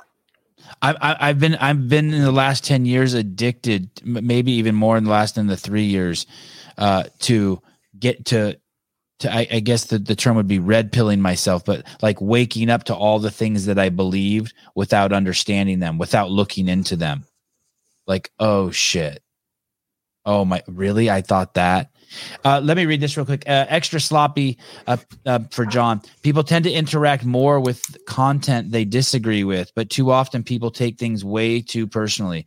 Kudos to Jon for having such broad shoulders, literally and figuratively. right on, brother. Hey, what what is the what is the little nine ninety nine right there? What is that? I just made I just made ten dollars. Don't worry about that, Jon. Don't worry. About that. I just made ten dollars off. I just made ten dollars off your shoulder. Don't worry about that. Worry about that. I love it. No, and, and that's that's that's. I'm glad that because realistically, we sit here and we talk this way. We hope that it's helping people see a different dimension. But in, in, true to what we're saying, a lot of people are going, "Oh, these fucking dipshits don't have a fucking clue. They need to do this. They need to do that." Well, we do need to do a lot of, and we're in the in the journey of doing things that we need to do, and we're learning in the process. But the difference is that we're not taking our time to talk smack about you. you know, what I, saw, I, I, I saw um uh I don't know if you we, uh before this president we had an orange haired president um, named Donald Trump, and he referred to El Salvador as a shithole country, and uh, people called him racist for that. And I'm looking now. There's, I don't know if you've seen, but there's a lot of viral videos talking about what's going on in El Salvador. El Salvador, for the last five years, has been the murder capital of uh, planet Earth. They have more murders there per capita than anywhere else on planet Earth. And their president has basically arrested 2% of their population, Jon, in the last 300 days. They're building these massive prisons and they, and they haven't had a murder in 300 days in well, El Salvador. Clearly, and they're he's changing something. and dude, and these videos are crazy. When you see one pop across your feed, it's thousands of bald headed fucking dudes with fucking huge tattoos on their fucking back that say MS 13 and G 13 and fuck me 13 all over them. And they're all, and it's all men. It's weird. Why, why don't, why, how come there's no women in these prisons? Uh, equal rights, equal fight. Uh, but anyway, and, and I'm thinking to myself, uh, at, at what point do you just go, okay, maybe he was right. Maybe that country was a shithole. Yeah, these are the pictures coming out of fucking El Salvador. Have you seen these? It's dude. fucking nuts, dude. And it's what thousands I, what I, of dudes. What, what, what, were we looking at there? What are they doing? What they're they're they're loading them up into prisons. They're just going on the streets and collecting fucking all the gang members. And the president oh has a 90% approval rating. And so I see Holy these people. Shit. Yeah. And hey, dude, Jon, if they move, they shoot them. You're fucking kidding me. No, and it's crazy. I They're didn't ba- even know. I didn't understand what I was looking at at first. I was like, "What? What am I seeing here?" It's like some Holy Hollywood shit. movie. But I'm tripping that like, like, I, I'm not defending the orange haired guy at all. I don't want to. I just, I, it's, it's just a thought experiment. Like, it's it's the murder capital planet Earth. You can't cut this guy any leeway for calling that country a shithole. Maybe it's offensive, maybe it's too strong, maybe it's not. It's a lot of things. But but it's not racist. Well, but brother, but right now, I don't know that there's ever been a worse time in our existence to to talk about politics. You know, when people say you want to talk about politics, I'll say you you can, but I won't. fair, because fair. because no matter no matter what you no matter which name you say on yeah. either side, someone is going to fucking throw a turd at you. Yep. Right. There's you, no you winning that argument. That's it. You, that's probably one of the few guarantees we have in our current society. And is, is that, that, a reason not to talk about it, though? How do we talk about it? Well, I mean, really, what it comes down to is, you know, people talk about all the time. Just have to realize, okay, you're going to get more flack than other topics, but if you're entering into a political conversation, you have to be smart enough to know that that you're going to be getting some resistance, no matter what top, well, no matter what side you're supporting. Right. So it's kind of like, hey, if it's fucking pouring rain outside and we go outside and we get wet, are we going to have a good fucking cry, or do we know we're going to get wet? Well, you talk politics, right. you know you're going to take some heat. So don't fucking have a problem with it, you know? Yeah, I think the way we package that conversation has a lot to do with it too, because if a lot of people start on the fringe, so these guys yeah. are idiots, I'm right, you're wrong. Yeah. How could you think that way? This and I, I don't believe that. I actually think 99% of us are really close, tight in the middle, but we all start the argument from out here. So it just yeah. depends on how you package it. And then you said something really good, Jon, earlier when you were like talking about the argument. You were saying, I'm just focused on my happiness. So you're actually not focused on winning the argument. You're focused on an yes. outcome that you want that you've already mm-hmm. predetermined before you've entered the conversation. And so if you do yeah. have conversations around topics that are going to be triggering for some air, air quotes there, then it really depends on what your outcome for this conversation. So if my outcome yeah. is to convince you guys of my opinion, I, yeah. I, have to start with some sort of common ground we all agree and then slowly yeah. work my way out to move that needle just a tiny bit. If I start from way out here and come here, then my outcome is clearly isn't trying to change your mind. It was trying to prove that I'm right and you yes. guys are wrong. Yeah, and, and, you know, I'll tell you, brother, on that level, when when I finally learned, it's like a, I repeat that to myself, you know, to keep myself in check. I don't need to be right. I need to be happy. Mm. And it's it's when because you know most of us well i shouldn't say most of us i know i did and a lot of people that i knew a lot of people that i actually had to create distance with their existence was to prove they were right and sometimes it wasn't you know it was like okay why are we spending so much time why do we keep going back to this is is does being right that important if being right is that important then i need to create some separation here because when it comes down to it being whole, being happy, you know, being filled with joy. These are the things that are important. And if being right is going to provide that, great. But nine times out of 10, when people are having some sort of a pissing match to be right, there's no enjoyment on either side of the equation. Yeah. win, win an argument and gain an enemy. Yes. Yeah. And it's like, I'll, I'll be wrong all day long to be happy. You know, I wrong and happy are fine with me. What's this mean? Tribal leadership, Michael C. Maybe a, a is that a book reference? Let's see. Um, I, I, I want to go. I want to go back to this thing about about about working out. Um, one of the things that um, uh, Brian Johnson, the Liver King, said was is that he worked out for mental health issues. That he had severe what? mental health issues, right? Totally. And, and totally. we talked about that. And then he says he took he was working out twice a day. And then he said he started taking um, uh, human growth hormone and, and uh, performance enhancing drugs so that he, because then he started, as he got older, he felt like he could only work out once. Oh, okay. I'll check it out. Warren Bennett, Bent, is this a good book you're saying, Michael C? All right. Tribal leadership. Put it on there. Then he's saying that, um, uh, um, he could he could only work out once a day because he was getting older and he was and, and he was a crossfitter so he was putting his you know we put our dick in the dirt.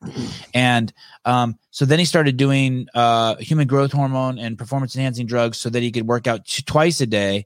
And instead of that helping his situation it exacerbated it because then he started working out three times a day right? Because he's like fuck i feel great and at some point um it's it's like you said you don't put 700 pounds on on the bar anymore you've reeled it in and maybe you're not working that out, out as much for therapy um what do you pivot to then for your therapy for your uh mental sustainability as we get older and we can't do because I I do that too. I go in the garage and sweat twice a day too, and sometimes I'm like, fuck, this is getting a little obsessive. It's eleven wow. o'clock at night and I'm out there on the fucking assault bike. I've been one of the things that that's been it's been in my I don't know from the time I was young. I, I grew up on the water as a kid. We grew up on the Willamette River up in Oregon. Um, every house I've ever owned has as well, I shouldn't say there was actually this is true. Every house I've ever owned has been on the water. Um, to obviously like this house I'm here, where uh, I've got a pool, and then just beyond the pool there's a lake. Um, my house up in up in the Bay Area, same thing on the bay. So my House in Mexico is on the Sea of Cortez. So oh my swimming, god, you're on the Sea of Cortez. Yeah, it's beautiful down there. Oh my god, it's so nice. Yeah, this is where I. This is my current house right here. That's the pool just outside the door. If I went to out to the door to my left, I'd be right there. Wow, so, what a good life you're having. So swimming is like one of the best. Like for me, I sink like a fucking rock. So uh-huh. for me to for me for, for me for me to, to swim and not have a place to put my feet on the ground, yeah. I, I'm fucking working. And so here's the thing: when it comes down to when you're when you're when your training is more for for your mental health, your spiritual health, it it really has more to do with pushing yourself into that space where everything else gets quiet. You know, and if you really wanted to break it down, you put yourself in a little bit of a survival setting and everything else all everything else in in everything that's around you fades away. All the noise goes away. So how does a person do that? It's clearly i mean it's it's very simple and it's clear. It's up to them. What do they enjoy? And when you can find a level of enjoyment where you look forward to this daily you know event call it it's it's a fucking pretty like for me. I, I my wife has a a, a gauntlet. You know, it's a revolving staircase.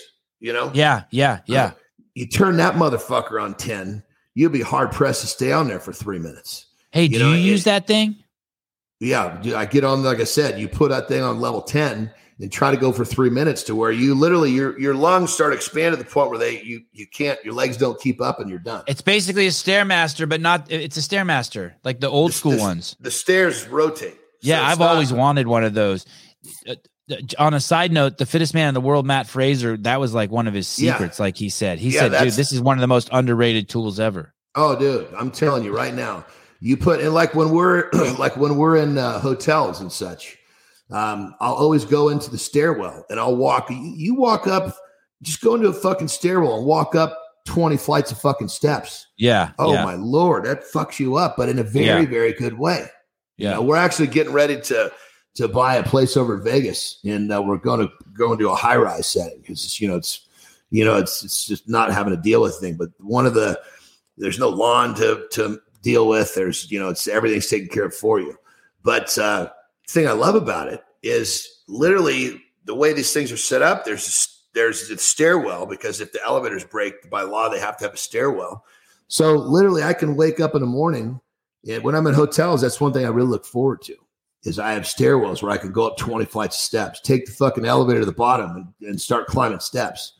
You you clear out the noise in your life real quickly.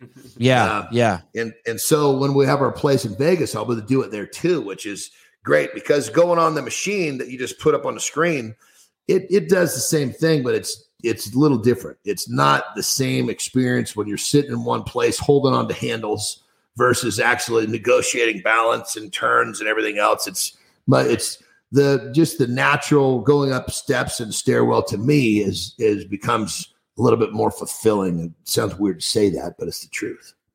So, um, uh, more treading water as you get older and less, uh, j- less pounding yourself.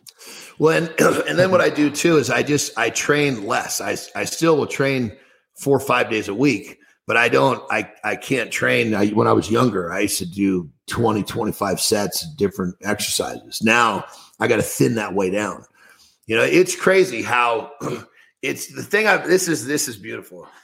So when you're starting off trying to be wealthy, you fucking work your ass off, and then you get to a certain point where it just becomes so much easier. You you you you learn how to do it. You do it smarter, not harder. And you and and your earning potential just keeps getting better and better, even though you don't feel like you're busting your ass as hard. Training is the same way. I mean, people say, "Oh, look, oh, how, man, you must spend like three hours a, you must spend like three hours a, a day in the gym." No, I fucking spend like three hours a week in the gym. Is that true? Oh yeah. It- it- Wow. Look, look at it. You guys would be so fucking blown away to find out how little I have to do to look this way. Because it's like y- y- there's a balance. As you get older, you train too much, you tear yourself down. That makes sense. When I was Yeah. younger, mm-hmm. it took all that. It's just like, you know, getting well off financially. You got to fucking burn that minute of oil. You, you, there's no breaks. You got to do what you got to do to get there. And so, oh shit, hold on a second. My, I got to turn my brightness down. I'm running out of battery here. Hey, has it been second. raining a lot at your house? By the way, it's been rain. It's been raining a month. I'm in Santa Cruz, California. It's been raining here a month. Yeah, it's it's. I mean, it's it's it's. We're on the desert, so it doesn't rain too much, you know. Okay, But but what I was saying was, money. is it's it's crazy how you know when you get when you when you get better when you get deeper down the path of of being well off you have to do less it's the same thing with with training because you learn exactly what the success formula is and you don't do too much and around sense? So- around your physique, I've seen on your site basically diet. You're you're a master of the diet. The diet what you- if, what the you di- put if, in the, your if, if the diet wasn't on check what i'm saying wouldn't make a fu- it, it would be wouldn't make a difference I know how to I know how to eat in a certain way so I can train that three hours a week and look the way that I do. You know, Do you drink alcohol, Jon? very rarely, very because I'm because here's the thing, I'm fucking high on life. You put Yeah. alcohol in me, I'm I'm losing my high tomorrow. Mhm. You know, Uh, It- Like less than once a month? You drink less than once a month? yeah. I drink a couple times a year. Amazing. Yeah. It But seems to be a common mind- theme with successful people. Mhm. Yeah, because it's again, if you're if you're high every day per, per se, high on life, right? And then you drink, you're not high tomorrow because you're fucking hungover because you poisoned yourself. So, okay, I'm gonna I'm gonna have three four hours of feeling a little loose so I can fuck up the whole next day. Yeah. No fucking way. It's not a trade I'm gonna make. Right. You know. Mm-hmm. Um. So- uh, and, and any any um uh, do you have any sugar do you consume sugar like any uh, very, refined very, sugar very, no, no. I, very, I, I avoid sugar at all costs. Hey, let me, if you don't mind, let me grab my charger because I, Yeah. I kept Yep. my brightness up too much. We're having a good conversation. I don't want to Yeah. feel like we're, hold on. please please please please please yeah yeah uh michael c uh five uh levels person can be at. Life sucks. My life sucks. I am great and you're not. My life is great. Life is great. Okay. Yeah yeah, yeah. I remember that. That was a while back. Have you ever heard a book called Power versus Force? Uh by Dr. David Hawkins? have you shown it to me before? I don't think so.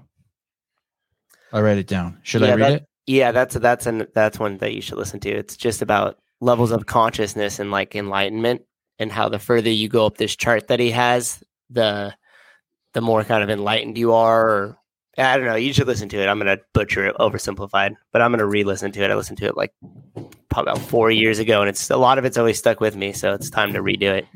Just reminded me of a lot of stuff that we were talking about here. Is in, is in that book. jon can you hear us I can. oh that's awesome Yeah, because I got you in my ears, so I can hear. Not a problem. It's just you can't hear me because I walk away from my microphone. is your is your primary vocation programming for other people Um, and so you're talking about uh, income. yeah Um, I mean, that's definitely a. I mean, yeah, I mean, it's a piece of it for sure. I mean, when it comes down to it, I don't mean to, I'm not trying to sound like a pompous ass, but I don't really Well, you have can. We're we're we're we're uh, uh hour and forty one minutes in, and you haven't yet. So go ahead and drip a little pompous ass in us. Little- you have to be you have to be multifaceted. Sprinkle it in now. Yeah, sprinkle in yeah, some I, pompous ass. I, I don't really, I don't have to do anything in terms of. I'm pretty, I'm pretty well set. You know, I mean, I don't. Oh, I, I own my houses. You know, I don't owe anything. Um, you know, I could. How did you do not- that? How did you get set? How did you become so successful? I mean, besides hard work and dedication and not drinking. Uh, so if you really, if to, to answer that question in a way that would, that would, I guess that would be helpful to the audience, I'll, I'll answer it this way is that there's a lot of shit that I did, but if you boil it down, it's, it's a skill set and the skill set that got me where I am will apply to anything. And that's basically it's, it's the habits that you have it's the habits you don't have it's the the willingness to say no like people say oh i'm going to do xyz and i'm going to do blah blah blah blah no don't do all that don't worry about all that how about just stop doing these two things that fuck you up really bad Can You you, know? give me an example? Like what? What would the uh, two things? Uh, let's just say that someone's like, uh, oh, I mean, I'm gonna, I'm gonna, you know, let's just use working out, right? I'm gonna work out twice a day. You know, I'm gonna, I'm gonna really fucking, I'm gonna do that. I'm all fired up.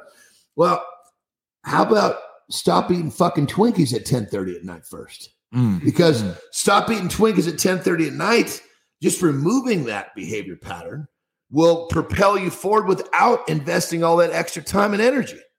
So it's develop developing a personal skill set. My routines is everything. Without my routines, I would not have what I have. Period. End of story.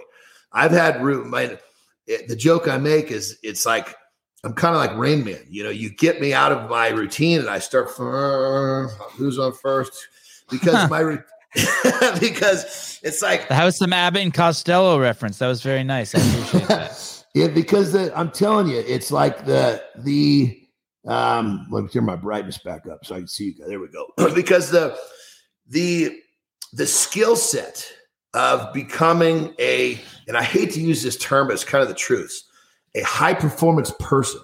I'm not talking high performance lifting heavy shit. I'm not talking high performance and how you perform physically. I'm talking high performance and how you navigate life. You know, like I've always got up early. Uh, and when I say always, keep in mind there's always there's situations I should say I've gotten up early the majority of my life because, like, when I was wrestling, you know, when we didn't finish, you know, we didn't get back to the hotel till one in the morning after a show. I wasn't getting up at five in the morning. Right, know? right. but if you look at my life, I've gotten up early. I've always chose to be very, very productive. I have a book that I write in every day. At night before I go to bed, I schedule my next day. I make sure, like we talked about, in that day, there's shit that's going to challenge me, things that's going to get get me outside my comfort zone. Some shit in there that I probably maybe just don't want to do. But in my meditation that morning, I'll actually prime it, meaning I'll actually think about the shit I don't want to do. So I've got, I've already programmed what I'm going to do. Now I just physically got to act it out. But this book is another huge piece. So I've got these books going all the way back. One book is one year. Each page is a, each day is a whole page. So I have the left column is what I'm doing, where I'm going to be. The middle column is the things I need to get done for the day. The next column over is the calls I need to make, and the far right is is notes of what's going on. I have these book going back to 1992. Wow. Damn. Yeah. Yeah. And so what I'm getting at is I'm talking about a skill set that's not really that's not really connected to any one thing. It's a skill set you can choose to connect to whatever you want. You know, it's it's the rhythms, it's the patterns, it's it's it's keeping yourself in that highly productive mode. Then all you've got to do is say, okay, I like perfect example. Right out of college, I was like, okay, I I know that I want to be a big, strong guy. I know I want what I want to do with my life, but I'm not ready. And I was still, even though I was a big dude at that point, I still was the, the fat little 15 year old boy that didn't believe it yet. Yeah. So I, okay, yeah. I need to make I need to find a way to make money, but I need to make sure I have time to train. So I started started starting businesses and failed a few times and had my first success, like we talked about. So I took my skill set and created business and I sold it. I took my skill set, became a pro strongman, took my skill set, became a pro wrestler, took my skill set, became a pro bodybuilder, took my skill set and became, you know, it's like all I'm doing is taking the skill set that I've developed that makes me productive and high performance, if you will, not in lifting shit, high performance in achievement. And I apply it to whatever I want. And if people would focus on their own personal skill sets at being productive, they would get so much more than they ever believe. You again, People as opposed to what? Give me an example. Sorry, sorry. As opposed to what? It, what else would I? What like as opposed to like chasing girls or drinking well, I mean, or watching Netflix or like what do you mean? Yeah. Okay. Well, perfect example. I get up at four o'clock in the morning mm-hmm. because from four to seven, that's highly productive time. Yeah. Well, let's just say I got up at seven, right? So from four to seven, nobody gets up at four in the morning and lay on the fucking couch. I right. get up at four in the morning so I can kick ass. Right. But then right. I'm I'm a I go to sleep at eight o'clock. Right.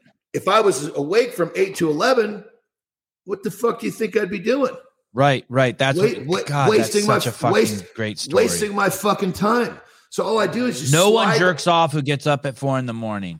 you don't fucking get up at four to watch television. Right. The worst thing you do is maybe like read the newspaper. Yeah, I mean, you're getting up at four in the morning wow. because you're you're doing that to be productive. So wow. all I, I mean, literally just shifting three hours the other way is a fucking game changer. Yeah. And okay. yes, it's a pain in the ass. And then here's another, there's a couple of rules that I was lived by. If people are not questioning, like I, I know that I'm on the right track if people don't understand me. Right. Because right. ordinary people, they look at me and go, why did you do that? Right. Because that's perfect. If they're not doing that, I'm slipping. Right. Because to be extraordinary, only the people that are extraordinary are going to understand what you're doing when you're living in that high performance mode. Does that make sense? Holy shit. Dude, I was just at this fucking conference with like some of the smartest motherfuckers in the in the world. It was fucking crazy. It's called the Broken Science Conference. And uh, this dude, uh, um, uh, Greg Glassman, was up there and that's the founder of CrossFit again. And he said, listen, when they say four out of five dentists recommend blah, blah, blah, the only thing you should be thinking is, I want to hear from that motherfucker who didn't Yeah. recommend it. Exactly. What exactly. his what's his deal? You don't give a fuck what those other four guys fucking said.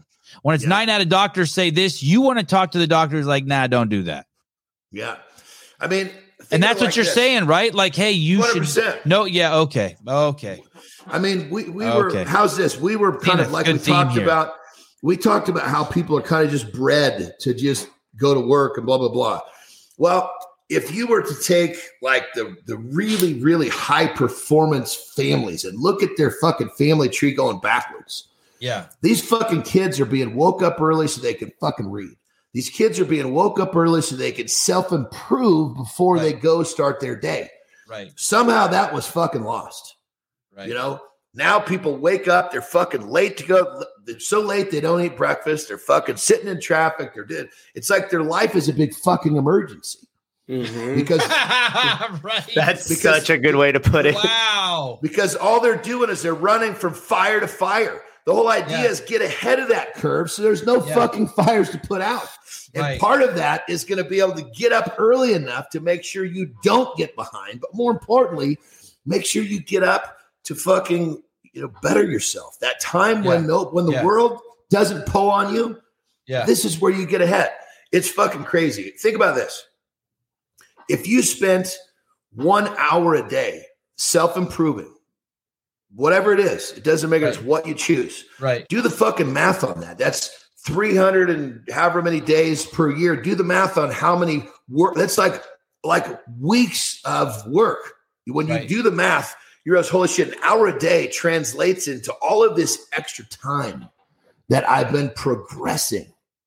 So you got to look at, you know, we all have the same amount of time in the day. Well, the question is, how are you fucking spending your time? Because here's the thing.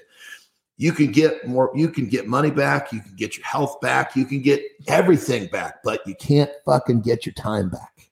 Mm. Time is a commodity that no, that should say nobody. Most people don't understand the value of because they got too much of it because they're doing they're they're wasting too much of it. When you when you are using your time and you realize you're running out of time in your day because you're doing things that you want to do that intrigue you, you start to realize, holy shit, this this fucking shit is like valuable. And that's when you start to have people that do things for you so you create time. You know, like I have a series of we have lots of people around us that do things for us so we have more time. You Right. know, you know, even even for my wife, she doesn't work. Um, but you know, we have someone that comes in every day. Someone comes into the house for four hours to handle shit around the house. You know, I mean, and, and when you, I say do you ever get tired of people being in your house? That that was one of the things as I started making money. I'm like, man, there's always some motherfucker in my house. Like, I just want to walk around here naked for a little bit. Like, like, like we used to have two nannies, and now we don't have nannies anymore. And I'm like so happy they're fucking gone. I loved them, but like, Well, I think for for me, it's kind of like okay, we got we you know we've got big places and a lot to take care of. If yeah, we don't have somebody here doing it, my wife has got too much to do, and it compromises her happiness. So Yeah. it's kind of like chicken Yeah, or egg here, you know. And then also too, it's nice. are I'm- you okay a- with those guys staring at your wife? You know, the bottom line is this: it- it- I would this stare is- at your wife. I'd be like looking at. I'd be like one of these, like looking out of the corner of my eyes. Like Well, here's the thing: it's it's a compliment. it is. Yeah, I mean, when someone Well, says, she's "Oh, hard not to look at. I would be looking at you like that too. If you came out, I'd be like, Well, and that's the thing. We both look at the same way. It's like, okay, if if if she sees a female looking at me or I see a male looking at her, it's a compliment to us. We look at it from the from the from the right side. You can look at it from the negative side, or you can look at it from the positive side. Again, this goes back to how are you choosing to view your life. There's, I mean, we like if you're a one-legged dude and you get angry when people when kids stare at you, you got a problem because Yeah. their kids are gonna be staring at you your whole fucking life. You're the one-legged Yeah. dude. Think like this. We could sit here, the three of us, and we could just go around in a circle. I name one, you name one, you name one. We go, and let's just, we could all think about things that are negative in our lives, and we could just sit here and just go around in circles and just talk about negativity. Or we could spin that around and we could go the other way and we talk positivity. And what we're doing is we're creating a vortex going in one direction or the next. Mm-hmm. And it's up to us. We as people get to decide which side of the vortex do we want to exist on. And the somebody looks at my wife and says, "Oh man, blah blah blah." Thank you. Yeah. She works hard Thank for that. Right. Right. You know, right. so it's- I so hear you, brother. Amen. It's a Yeah. it's a perception thing, and that's the Yeah. again. So many people are kind of just programmed to react. They don't even know why. They're Right. just doing it because somehow they learned that that's what you're supposed to do. You know, it's like, I mean, for me to react, it would be defending her, like physically. You know, It- that that's of course I would react. I do whatever I need to do to defend any of my family. Period. End of Mhm. story. At that point, it's it's not about oh, it, it's about doing what I need to do. But if it's just some fucking empty voice, it means nothing. Think of it like this the voices that should actually penetrate you are the ones that you value. Mm. Mm, yeah. If you if you love someone and they say something good or bad, that should affect you. Someone that just knocks on my door and says, "Hey, do you want to buy this XYZ?" and I say no and they say, "Fuck you." I say, "Hey, you know, good luck at the next house." It doesn't matter. That You guy what the- tr- it doesn't matter. Right. The, the the funnest thing about this gig that I have is those voices are actually um content for me. That's like the best part about having a podcast, or it's like the same with uh, Instagram. Like I never scroll, I never I, I- like God. I spend less than one percent of my time looking at pussy on Instagram. I'm only I'm only on Instagram looking for people to have on my podcast. And so I see all these people spending all this mindless time on Instagram. I'm like, fuck, this is great. I love my fucking DMs. What do you mean I spend too much time on the phone? This is how I found Jon. This Yeah. is how I this is and I would I never like it's it's so uh and well, but it's so fun thing, taking brother. other people's shit and then and then using it to fertilize my garden. Like, oh, you think What- I'm mean to women? I, I'm gonna make an hour of content out of that. Thank you. I just fucking love it. well, Right? you know, I mean, because it's- when it, because when it comes down to it, you know, it's another one of my things. I would when, when you get dirty, so to speak, when Yeah. life shits on when life shits on you, Yeah, it's fucking fertilizer. yeah. It's, I've just I mean, learned that it- in the last couple of years. It's like Yep. it's like okay, yes, this appears to be poop, but it's actually going to make me fucking grow. I'm going to rinse it off. I'm going to be just fine. Okay, got a little in my mouth. That sucks, but I'll be okay. Chris Rock probably just gonna made live. fifty million dollars off of Will Smith slapping him. Yes, yes. God bless yes. Will Smith. That, that was the that was the best fucking slap on the planet. That that Yes, I mean, yes. I mean, Jesus Christ. Yeah. It was it was great. Yeah, so that's the that's exactly it. The, the the biggest our biggest blessings are always what appear to be our biggest challenges. Uh, Alan just Kes- way- Alan Kestenbaum, uh, I do 100 burpees a day no matter what. It's good for my muscles, my lungs, and my heart. It's a habit that has already made me change other bad habits in my life. Thank you, Jesus, or thank you, Buddha, or thank you, someone. Yeah, habits. I'm telling you. Here's another. Here's another pearl right here. the habits, the good habits you have, will help you for the rest of your life. The bad habits you have will plague you for the rest of your life. That's Oh. one. Here, here's another one. This is a doozy right here. You cannot guarantee your future, but you can guarantee the habits that will predict your future. Mm. Mm. Uh, um, That's the skill set I was talking about. It's a Yeah. personal skill set. Did you not? You know? Are, were you not a goal? I was never a goal person, but I live a pretty fucking charmed life. And someone explained to me one time, it was actually the, the founder of Street Parking, uh, Miranda Alcaraz. She said, if you have good habits and you're passionate, and what was the other one? Do you remember what the other one was, uh, Souza? Good habits, Mm. passionate, and fuck, I can't remember. She says your life will be good. And I was like, oh, yeah, that's the way my life is. I have those three things. I'm very passionate. I have good habits. And that third thing, I had that. And I was like, because I used to always trip on people who had goals, right? And I'd be like, fuck, I don't kind I don't really have like goals.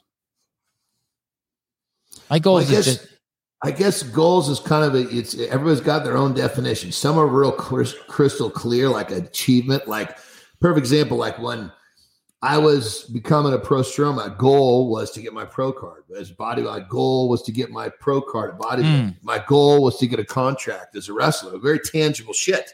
uh-huh. But when you when you're going a little deeper than that, it's like, you know, as the growth spiritually, it's hard to put like, okay, I want to achieve this certain thing with my spiritual growth.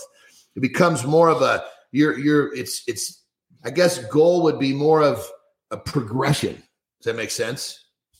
Yeah, I always think a, a goal without a habit attached to that goal is just a wish list. Yeah. So if I if I have a goal yeah. and, and yeah. I say something like, "Hey, you know, I want to do X," my next thought process, and it's funny, Jon, because we have something very similar. This is actually a packet of stuff for the year, and I did the same nice. thing with you without even knowing it. They're a little bit nice. different, but the same. And so each habit, I mean, each uh, goal that I wrote out, the first thing I think is, okay, what skill set or what habit do I need to achieve that goal? And then yes. uh, and then I focus on the skill set or, or attaining the habit or the skill set or leaving a habit behind, right? So it's one of those three things, and then that's actually what I focus on to bring me closer to the goal. The goal yeah. just creates the vision and the intentionality. The habit in the in the skill set uh, create the momentum, the vehicle yes. to get me to yes. that goal. Yes, because sometimes that goal is just that forward momentum, that growth. You know, being a little better today than I was yesterday that can yeah. be a but it, but it's not quite so tangible. Like I need to put this in my pocket. You know, right. those like are I goals. don't have a bu- I don't have a bucket list. Like I need to go to Paris, or I need three mansions, or I I want to have a Porsche by the time I'm uh, 37. I just but but I do have but but I guess you're right goals incrementally to do better and better every day. And, and yeah. like you said sort of get get rid of the bad habits get rid like yes. pull the herd of just negativity and shit that's in my life. Yeah. Yeah. Yeah yeah for sure. And this this kind of all sits right around that conversation of of you know when you ask what did I do to get here? Yeah. I mean it's it's it's literally it's it's all about I mean we're talking about all of this stuff kind of comes together and it's everybody's formula is going to be different for them. But all the stuff we're talking about is all kind of goes into creating, you know, that that thing that everybody's thing is going to be a little different and it's going to apply to different directions in their life, whatnot. But I think the answer, just to make that real, go back to it to make sure I didn't sum that up very clear, is it's a personal skill set of being productive, being able to move forward.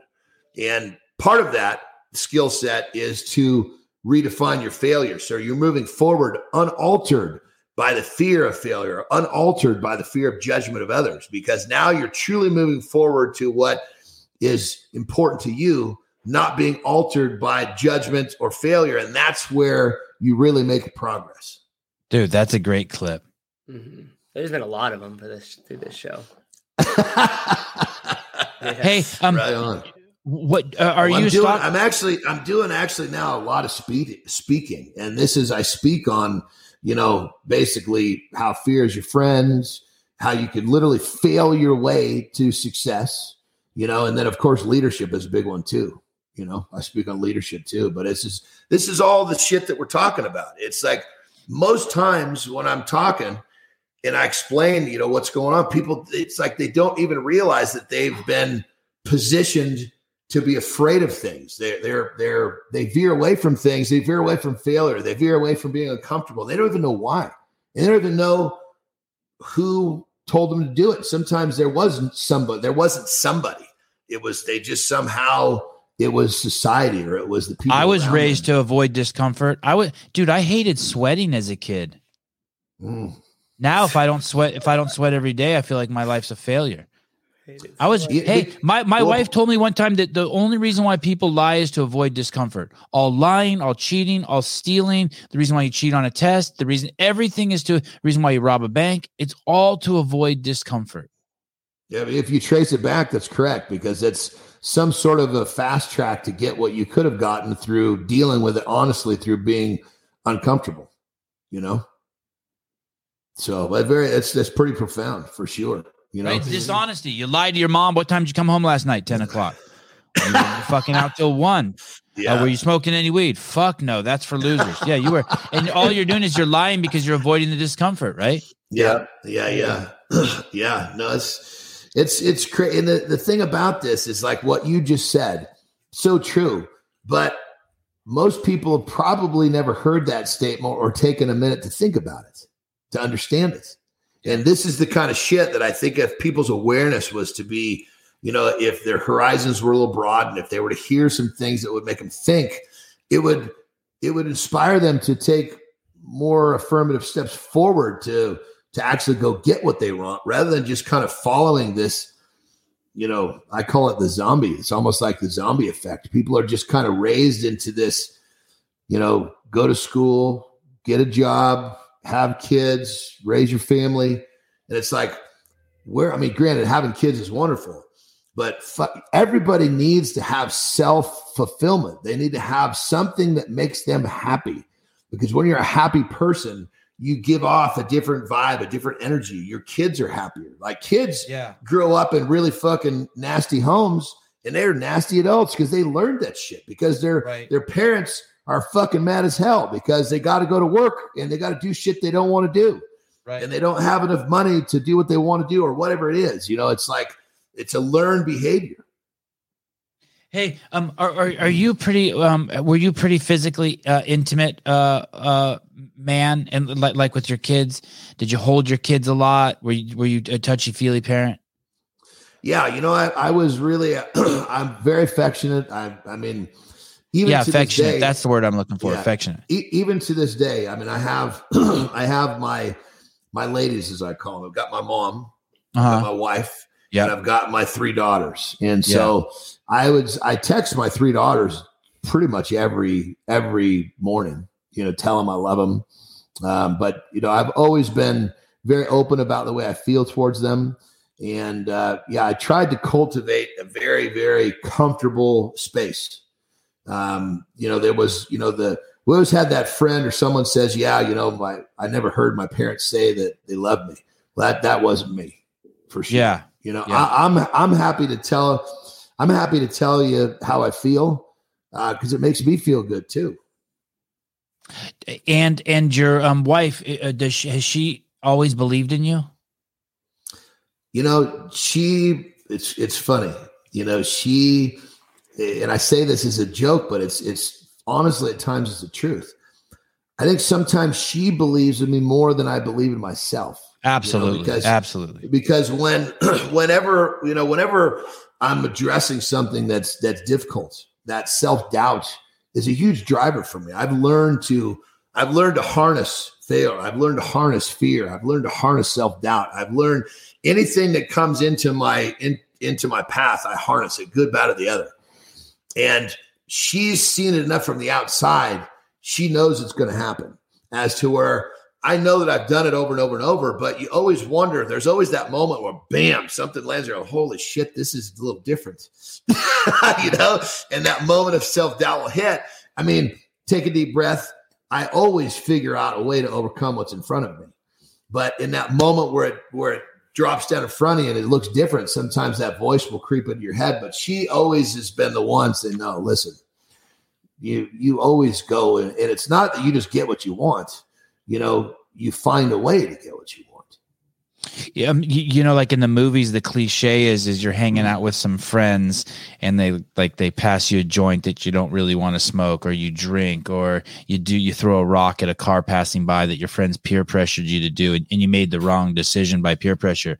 But it's like that with my wife too. What you said, it's not only that they she she believes in me, but but she actually will help me get on the right path. My wife's never yes. pointed to a path, and I'm later on like, "Fuck that bitch! Why why did I do what she said?"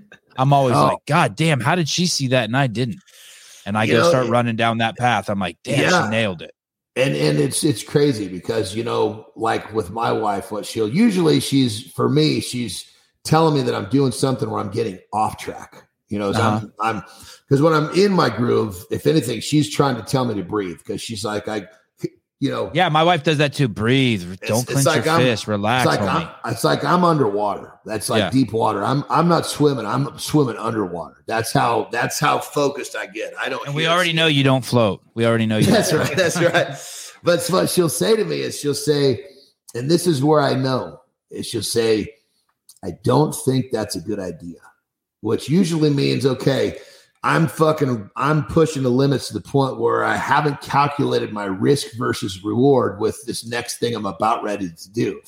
I'm a little off of my calculation, like you know, because of course we're constantly moving forward and we're calculating risk versus reward. Okay, the best is this, the worst is this. Can I live with the worst? Blah blah blah. Well, every once in a while, that risk calculation might be a little off because I'm so focused on getting over an obstacle. And that's where she'll play, hey, I don't think that's a good idea. And sometimes it could even be, I don't think it's a good idea. It could be she sees that I'm eating more than I'm supposed to. So it can be sometimes the littlest or the biggest things. But having somebody in your corner that you know is only looking out for you, that you trust, is a fucking blessing. Yeah. My wife will even be like, "Hey, go to the bathroom." I'm like, "How the fuck did you know?" you know, it's like, "How? What? How did?" Um, do, do you um?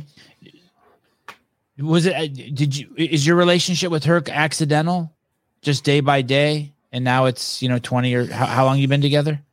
Goodness, uh, we've been together almost 20 years, 18 years. And uh, so in the beginning, when we first, I mean, I, I truly thank my lucky stars because when we got together, I was, I just wasn't in really the place where I was looking for what she brought to the, t- what she brought to the table. And so I was getting out of a relationship that was, I was in my peak of my pro strongman career getting out of a relationship that was taking a lot of energy away from my goals.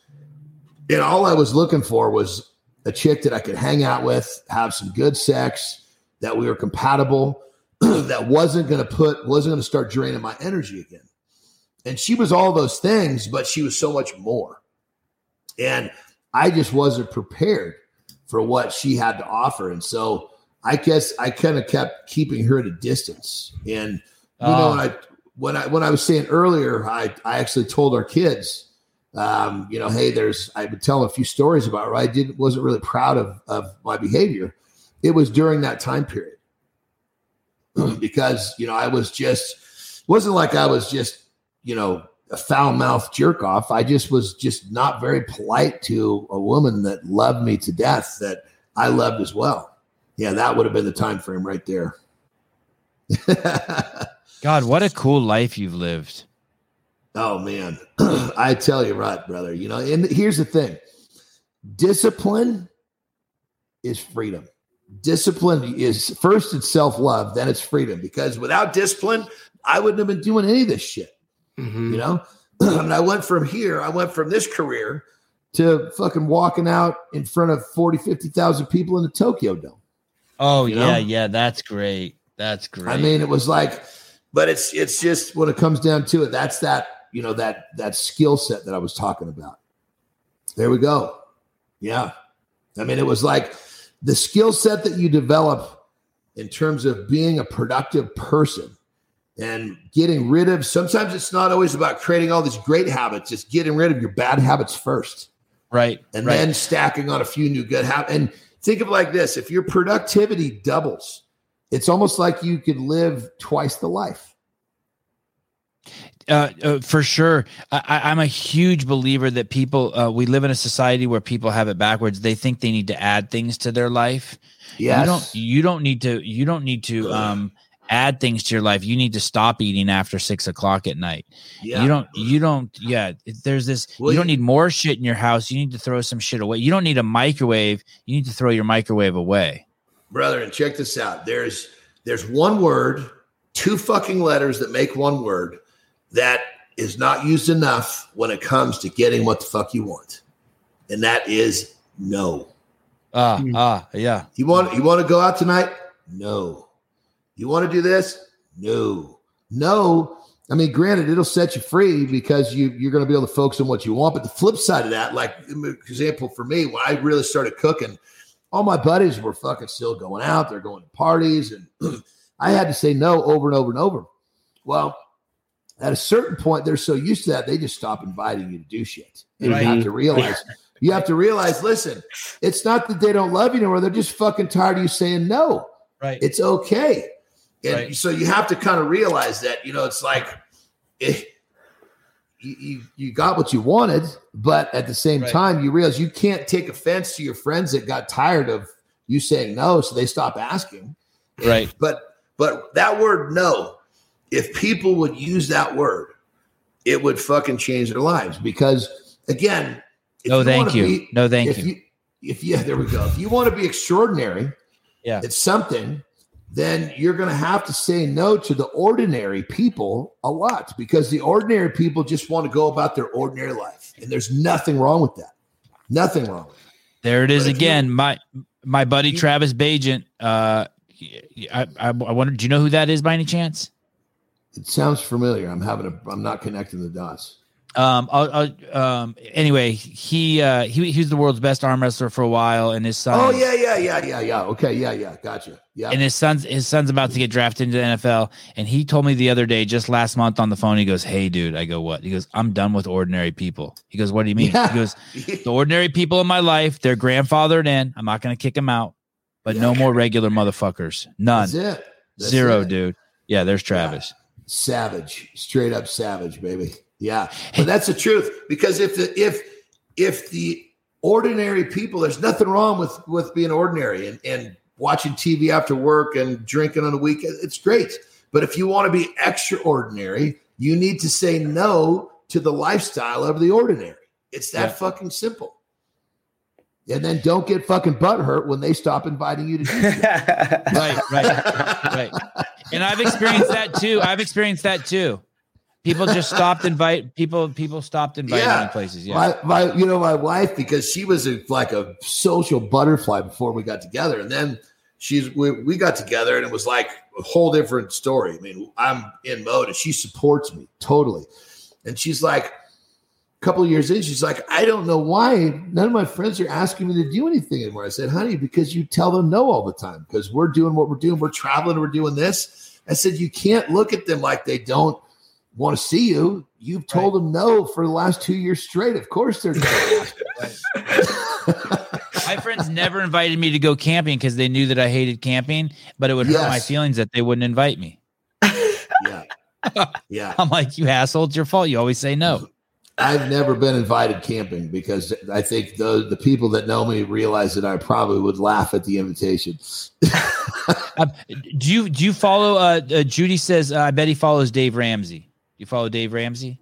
Yeah, I mean, I love. Keep in mind, all of these people that have this the the thought process in life that helps us expand who we are. I listen yeah. to them all because here's the thing: everybody's message is a little different, and sometimes you have two people that are speaking the same message, but it will hit one person different than the next. So one of the things that I always say is if it listen to these people who talk differently because this is what will help you reprogram your mind. When your mind is programmed in a certain way and you don't even know why, yeah. well, you can reprogram it with someone who speaks differently that will help you understand.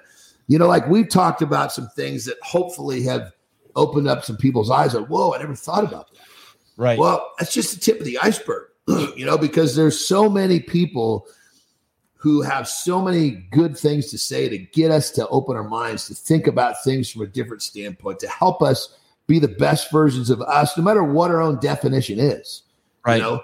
And you know ramsey i mean there's there's so many good people out there to listen to. And when it comes down to it i mean if if, if you break it all down it's it's you know getting outside your comfort zone. It's it's realizing it's okay to fail. The the roots of the majority of what people talk about are really similar. And if you follow you follow it deep enough, you'll find that. And then it starts to realize, okay, all these people that have done really well and that are really happy, boy, some of their common threads are really fucking similar. Maybe I should pay closer attention, you know? Mm-hmm.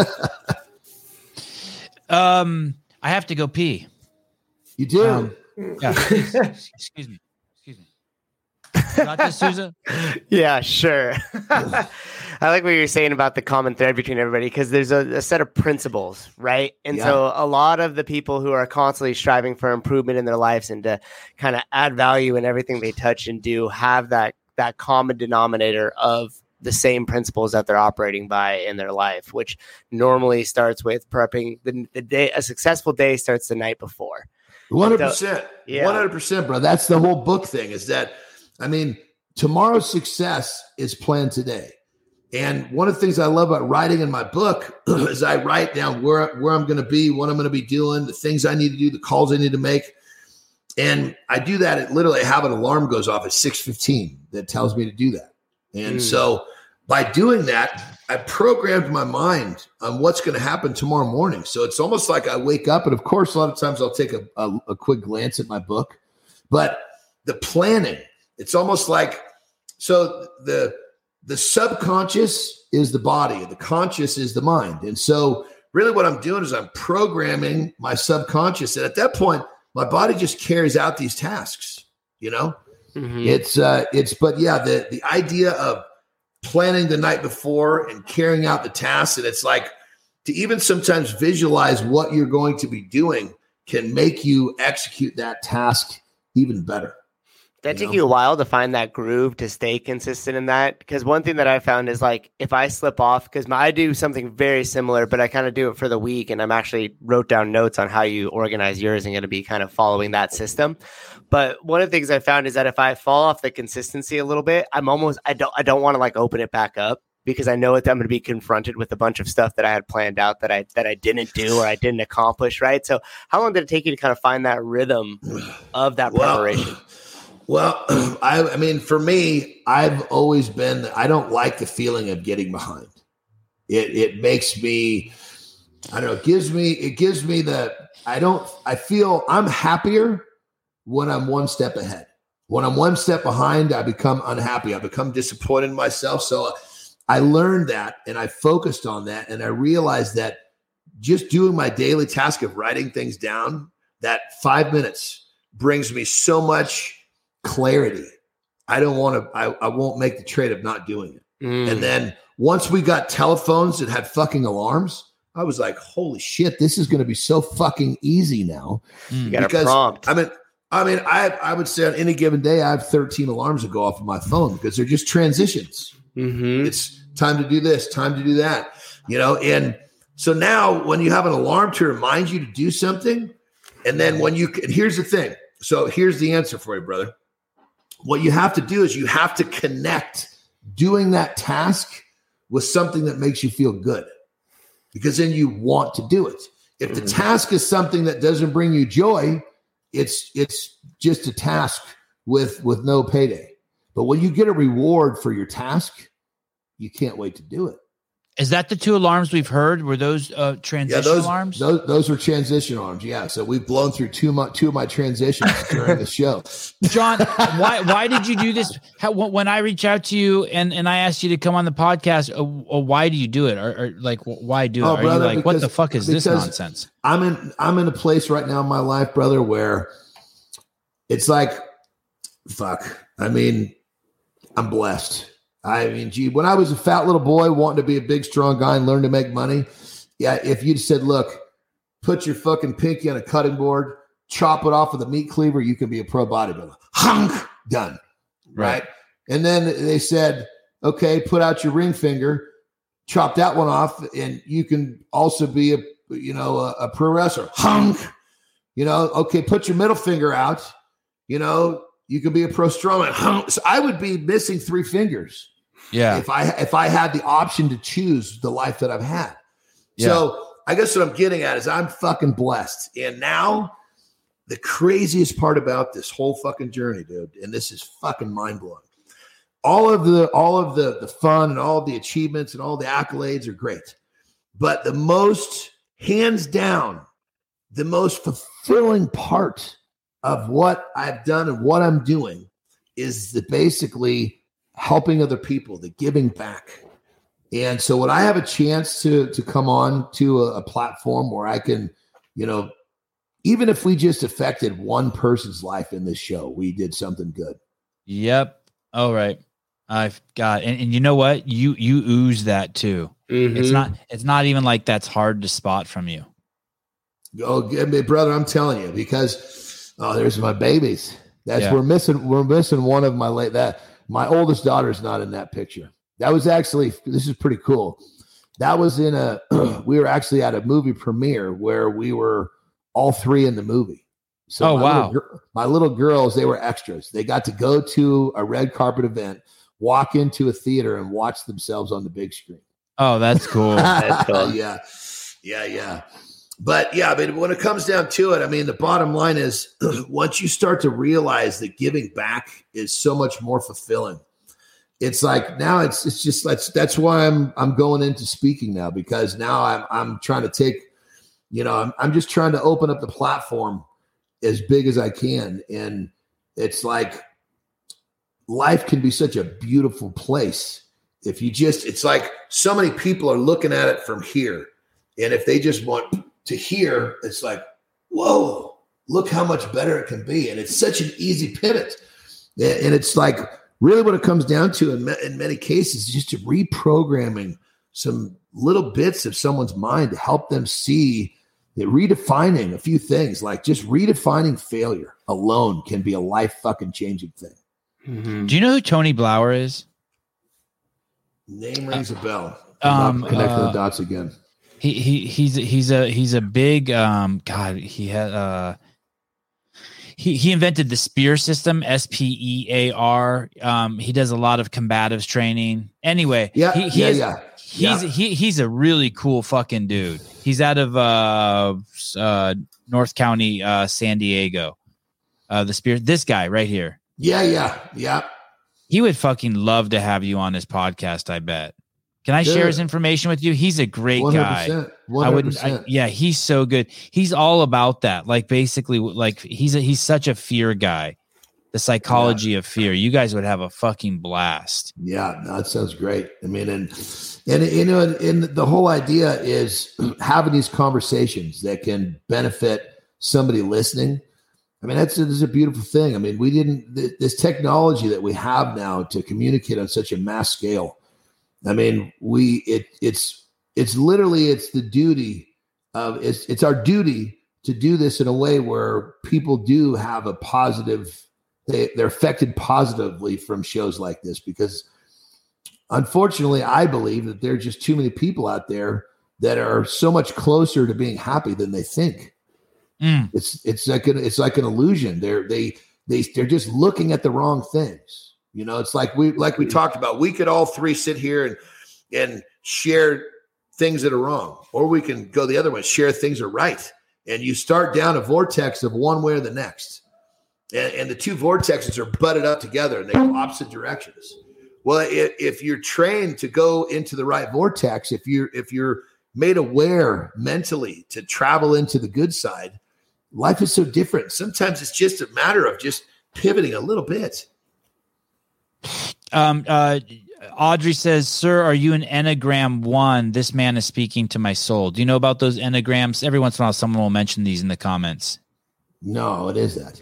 It, it's some sort. It's a some psychology test where you take it and and you fall into like one of four categories. But she's obviously taken it, and uh, you're speaking to her uh, soul. Uh, this podcast is one of my go tos to expand my mind uh, and to help uh, lead a disciplined life. Ramsey, Mind Pump, Sevan, John Delony.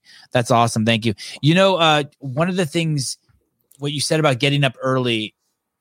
Um, I knew when I had kids that it would be it would never be appropriate for my kids to get up before me. So if my kids got up at six, I need to be up at five. If my kids got up at five, I would need to be up at four. And I would never. The reason why is there's stuff you have to do as a parent before your kids are up. Yep. And if you don't, you will play catch up. And I would watch my wife sometimes get up after my kids and I'd watch her play catch up. She'd always be stressed out. And I said, Hey, there's a strong correlation here between yeah. how your morning goes and whether you get up before your kids.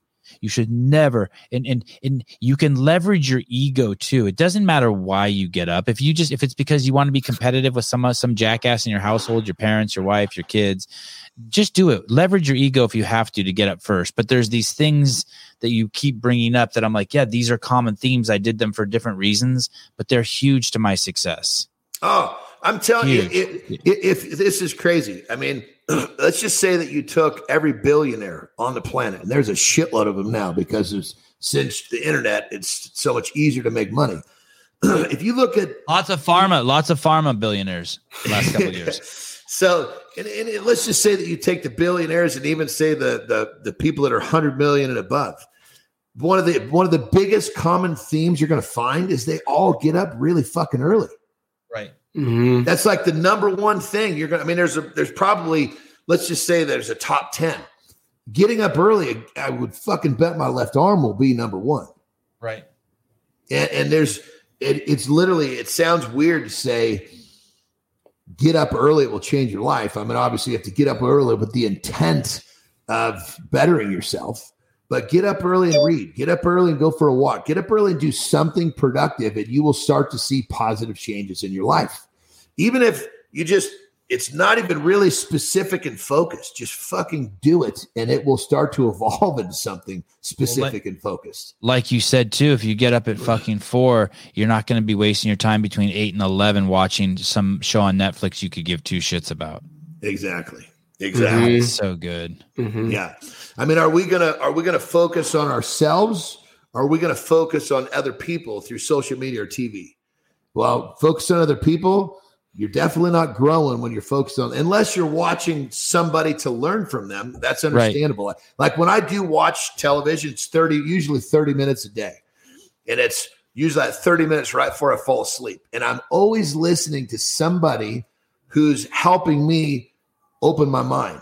And then I, that's the shit i usually dream about. Like last night i watched grant cardone and uh, oh, that's someone. Real- someone in the comments said you were a Grant Cardone guy. yeah, he. So he he is a fucking you know hard ass real estate mogul. But more than anything, it's just he's just go go go. And I ended up fucking dreaming about the shit he was talking about all night. Yeah, know? yeah. And so like I was watching. God, who was I watching? Some. uh uh, Alex Hormozi. I mean, you can watch Tony Tony Robbins. There's so many people that you can listen to that will help open your mind about business or spiritual growth or whatever it is. And when you go to sleep, that shit's rolling around your subconscious because your brain actually develops when you're sleeping. And that's another thing that people don't recognize that they can better themselves when they're fucking sleeping. Mm-hmm. But let me the flip side. It was about two weeks ago. I was watching it's called Nick Strength and Power. It's a it's a, a YouTube channel about strength and bodybuilding and stuff and it's fun to see what's happening out there. you know, one of my podcast co-hosts is a he's still at real high level in bodybuilding, and sometimes oh, how did he do whatnot? So I watched this thing before I went to sleep. I fucking dreamt about bodybuilding all fucking night. well, not that that's terribly bad, but it definitely is not helping me grow. I mean, bodybuilding now is is is something that's behind me. You know. Jon, so, you can actually ask yourself a question before you go to bed, and you get the answer when you wake up in the morning. I'm telling you, the, it's incredible. The, sub, the brain's incredible. The subconscious mind works all night long. And the question is, are you going to give it something good or bad to chew on? Mm-hmm. It's your choice. Hey, it was a great pleasure meeting you.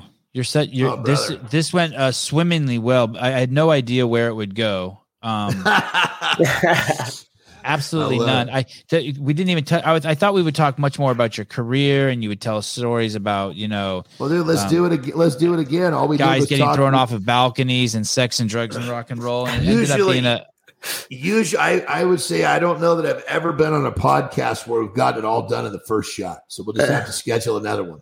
Awesome. Yeah. Well, thank you for your your optimism, your positivity, your candor, your generosity with your spirit, your wisdom. Fuck, dude, you're a cool cat. Yeah, thank you. I got a ton well, out of this. Well, I appreciate you guys. It was it was as much fun for me as it was for you guys, and for all you guys listening. Um, you know, I spend a lot of time in my my DMs in my Instagram account. That's if you want to catch me, that's going to be the best way.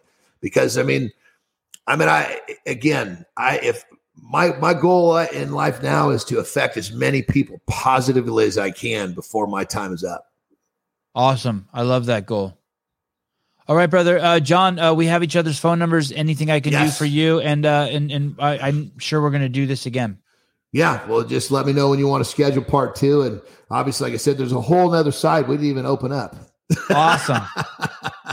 yeah, so I, I know you have a lot of good stories. I'd like to hear some good stories. Yeah, let's do it. Let's do it. All, all right, brother. Thank you, guys. Have Thank a beautiful you. day. Stay dry. Wow. A, that was kind of trippy for me because we have a lot of similar things. You and we, him. Yeah. I'm not like, they're, but mine are like, like he's got the fully baked cake in the oven. And like yeah. I just threw mine in there and started to turn up the temperature. And yeah, having yeah. this episode with him, he's like, no, no, you got to put it at 400 and, you know, 25 degrees. Make sure right. to set your timers, you know, make sure put to check on the cake. Yeah, yeah, yeah. So he like filled in a ton of gaps. So I'm, I'm kind of uh, excited to, to, to put some of it into action, to utilize some of it. What did I, what did I, what did I say yesterday that would upset someone about women? The only thing I heard, I was trying to think this. Um, the YouTube comment said, uh, it's irrational. You can't even like you can't even figure that out. There's no way you could figure that out. I was thinking to myself, I was like, he was the one that kept calling um uh oh uh who was on yesterday? Uh Zach, Zach yeah, yeah. Zach kept calling uh uh Lehman Nielsen. What's the swimmer's name? Lia Thomas. Lia Thomas. Okay, he's the one who kept calling Lia Thomas a woman, not me. What what did I say that was offensive towards women yesterday? I I was tripping on that. I'm like, fuck, I want to go back and listen to. I'm not going to. I, I, don't even. I I don't think there really was anything that would warrant that. I mean, when I had made that joke a while back, and I was like, yeah, mm, so glad we got this president. And the worst thing Trump was doing was bringing back manufacturing to the U.S. or like that passing one, and I got that like the most hateful DM I've ever. Oh, gotten. right, right. And so like, there's no. How am I gonna like? You know, I could analyze that or try to figure it out, but why? I don't want to understand that person's mentality. I've never taken the time to sit there and like write out something to insult somebody on something that they've said. Like I, I don't want to I don't want to understand that person. I don't want to take the I don't want to invest the time into that when I could take that same time and invest it into somebody else who I'm going to get so much more out of. That's interesting. Uh, Greg said you don't want to like understand a fucking pedophile or a serial murder to the point where you become no. them. I was yeah, like, yeah, oh, yeah. You start to become empathetic, oh, right? Well, oh well guys, hold on. Let's see it from their point of view. It's like, no, fucker. There's no, no. We're not even going there with that shit. Uh, someone else wrote, a cat wrote, thought it was your show, Sevy. G. Surprised everyone liked the show. Dude was too much. Uh, I don't know if I have the exact sentiment, but I knew within the first uh, 10 minutes with Zach, I was like, okay, I'm going to just chill and let, he he it wasn't um yeah, but that makes it easy, especially when he has. it definitely, ma- he's definitely an easy guest. Holy yeah. shit, he's so easy. But also, maybe if we had a couple more shows together, he would settle down. Oh, and it would and it would yeah. be a back and forth. I would like to see him on kind of the live call-in format where we react to stuff on the internet because he does have you know a different take on a lot of things, and we'll and we'll kind of argue those, not argue, but discuss those positions, and I think that would be cool. I know that uh, Sevan, you were actually for women by pushing back. I just want to, I just want to, uh, uh, on letting men compete against women and using their bathrooms. Not only for women, but um, I also, I don't have an issue with the woman becoming president of the United States or a woman becoming the fucking cu- curing the the all the world's problems. What I do have an issue with is this belittlement, like there's something greater than being a mom, because there is not. Mm and and I stand I stand firmly on my ground. There is there is not anything better than being a mom and raising kids. Now, someone's gonna be like, "Well, I disagree with you." Well, that's okay, but that's not saying anything about uh, um, negative about women. I, mean, yeah, but but I am disappointed with how society has has. I feel like society undervalued that yeah, has shit on that. Yeah. More than undervalued, you just shit on it and, ma- and and set up a system where women are trying to compete with men. It's like, dude, you got some fucking shit you can do that's fucking space travel worthy. like, like other like you're in charge of the future of the planet by fucking this ba- the babies you make and how you raise them. And the the funny part about it is some of the like real hardcore radical like feminist types will say that you know they'll they'll argue that whole point and then they'll also argue the the transgender thing. And then it's kind of like wait so essentially you're just saying then now men could just say that they're women and then go back to that same hierarchy that you were originally fighting against. Right. Like there's a big flaw in that logic you, you know? Sevan wishes he could be a mom. Yeah. Thank you. Thank you hiller. Thank you for uh hiller translate uh and uh, michael c invite more people that more followers or is that does he mean with with more followers? That's a secret to getting more followers but no it will also bring people to the platform that may not agree. Is the I'm intention invite- to get more followers? I don't know. i'm just inviting people that um i see that that look interesting. I mean dude i invite yeah. so susan and i like there's an hour probably uh, Souza spends an hour every day, and I'm I, um, dealing with the people that I send him to try to get on the show, and I probably spend literally four or five hours a day look researching people to have on the show. Mm-hmm. I'm not even joking. I know it sounds crazy, but that's what I do. I mean, yesterday before I went to bed, I, I watched his shit, this guy's shit, Jon Andersen shit for two hours. Mm-hmm. I did not think we were going to have the conversations we had. No. And he's a thousand times cooler than I imagined. I mean, I thought he was cool, but yeah, there's there's that show had a lot of really good nuggets in it. Uh, more parenting shows and combos. I agree. I, I would love to do that too. Um, I love that stuff. Yeah. People should be begging to be on your show, and some people are. That's the thing. Yeah, yeah, yep. We have we got some of those too. Don't Yeah, we got a lot- a lot of those. Um, the thing is, is that as soon as someone wants to come on the show, it's usually kind of like a, it's a different kind. It's a weird show. Like even even Zach, I guess, said to Hiller that he wanted to be on the show, and he kind of fit into that guest the way it turned out. Who wants to, to be on the show? There's something different about people that pursue the show versus people that I pursue. I can't quite put my thumb on it. Um, Susan, make a fucking book list already. wow, aggressive. Uh, Brandon Graham, moms run the world. Your career will replace you and not care. Your kids will miss you. Yeah, there's the, Good the point. yeah, that's that's some powerful shit. Um, love the Instagram post of your kids thrusters uh, one post and kickboxing the next. Hey, you want to see something really weird? Yeah, but it's gotta be kind of quick because I gotta go to the gym. Okay, you can leave. Well, I'll show I'll, show, I'll show you, and then you. But I kind of I want to see it now. I hate leaving the shows early because I feel like I miss out on a bunch of stuff. uh, you you do you do. I, I do, and I selfishly want it to be about me and when I on my time. Yes, I understand. I posted this um the Chris Rock thing is is so worth watching. So I posted this uh I I took uh video. Oh, Hiller, you're going to trip on this. So, yes, last night before I went to bed I posted this Chris Rock video Mhm. and look it only has 15 plays. And that means that somehow Instagram is blocking this. For sure. For sure. It's crazy. How could this not have You can't even comment on it? Oh no, it's because you're No, it has zero comments. comments. Oh, Hello? Hiller said, dude, I commented. Oh my Hello? goodness. Susan. Uh, you you commented. I don't see it on there. Yeah. Oh, did you comment on the other one? Maybe you commented on this one. Oh, that's got two comments. Yeah, you commented on this one. Impressive. Yeah. He says, "I'm sh- I, I'm not sure I've seen those kind of numbers on this platform. How do you do it?" I've never seen. How could something be up for seven hours and only have seven plays? Yeah. It's so fucking weird. Hey, so when you guys watch this Chris Rock thing, at the very end, he walks off stage and it shows him walking off stage and he's almost in tears. He the, the end is really emotional for him because he talks Oh, about weird. his relationship with Will Smith and then he says something at the end about basically what it means to be black in this country. It, it is it's some fucking really powerful, beautiful shit to be honest. And um it's some yeah it's, it's, I, I want more of you guys to see it before I talk about it. But he walks off of stage and he walks into the back, and um, there's no one there for him to hug. There's two security guards there, and they Hmm. take him and they walk him like probably a hundred feet to a door, and you see him walk off stage.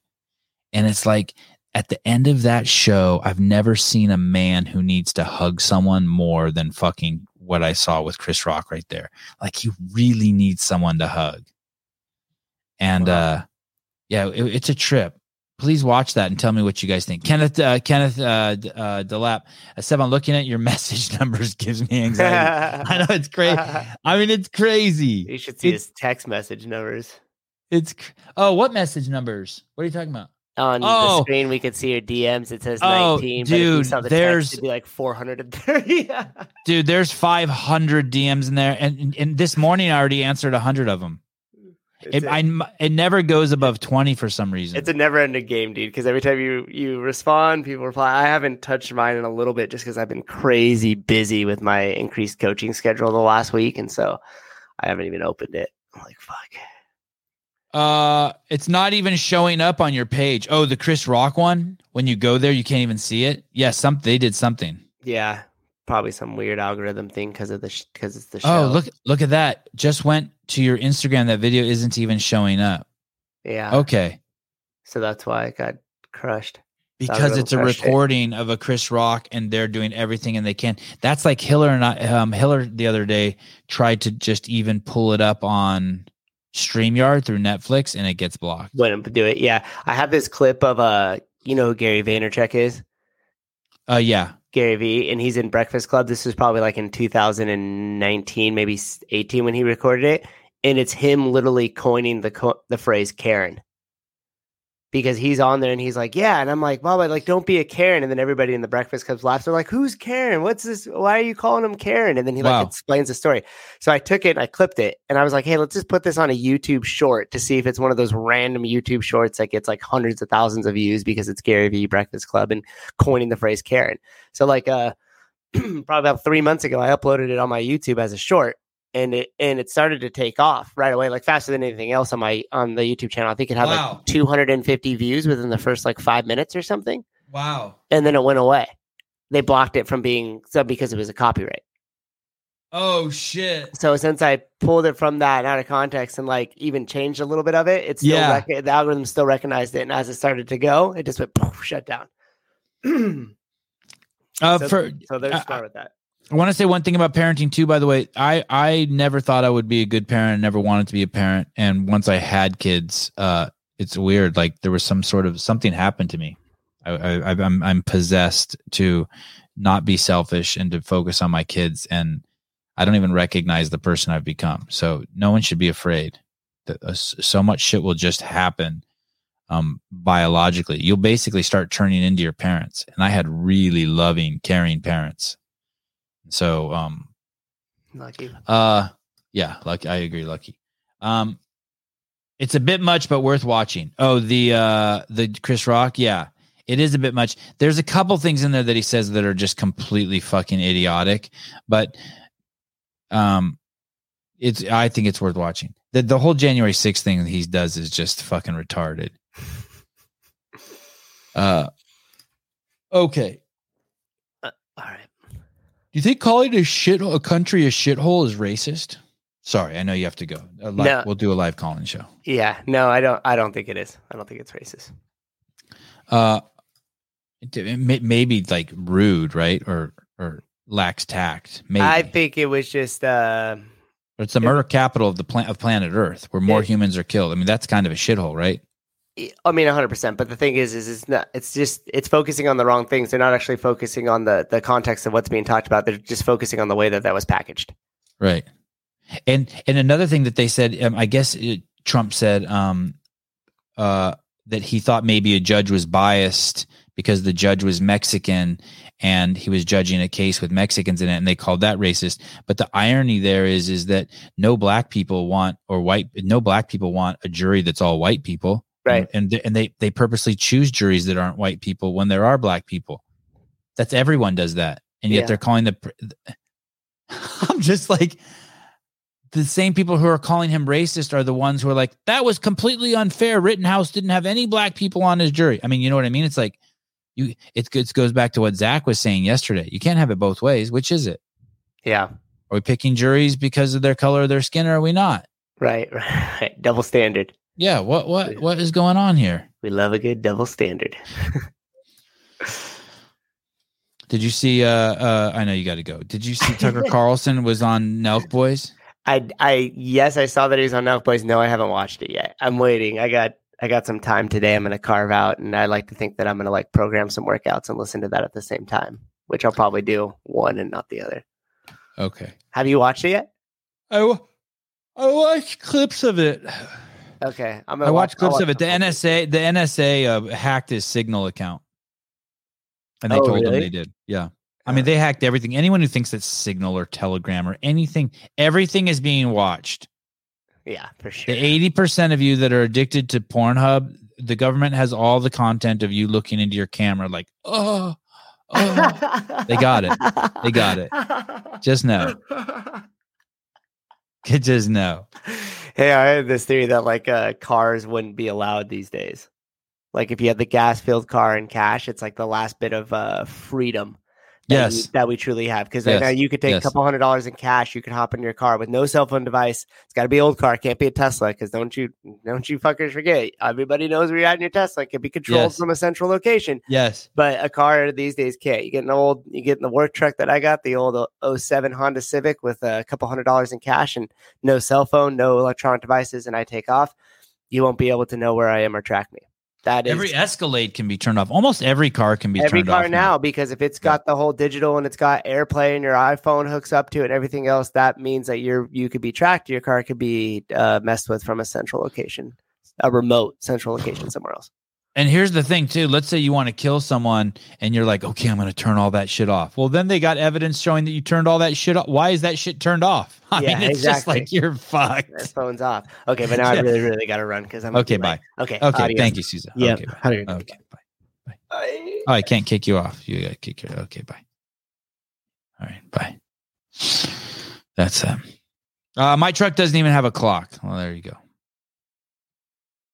Anything you can do with a device, someone else can. I'm not sure what that means, but I like it.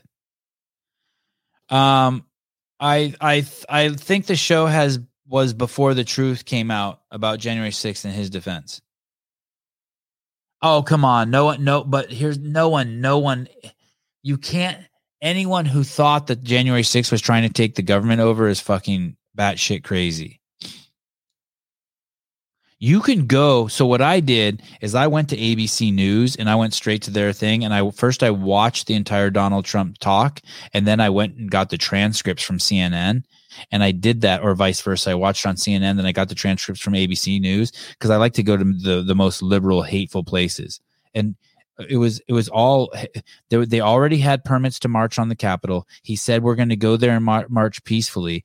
And then I don't need I, I don't care if they would have fucking run in the building and burned the whole place down. It still wouldn't have been an insurrection. You can't take over a building and then it takes over the government. It doesn't work like that. That's retarded. That's like thinking you take two weeks off the calendar and then all of a sudden all our lives are being shortened by two weeks. That building is not the government. It's just a fucking building. Like, what the fuck is wrong with people? But the fact that there was no fire, the fact that there were no guns. Oh, Sevan, there were guns. Okay, a gun or two guns or three guns, not like insurrection. There's, dude, in your mall, I just found out one of my friends that I hang out with all the time always has a gun on him. I have a handful of friends who always have guns on them. Libtard friends. So there's always a gun somewhere. I mean, it's just it's just horseshit nonsense. There was never a second. I'm not attacking you either, Judy. I'm just uh, rifting off of what you said.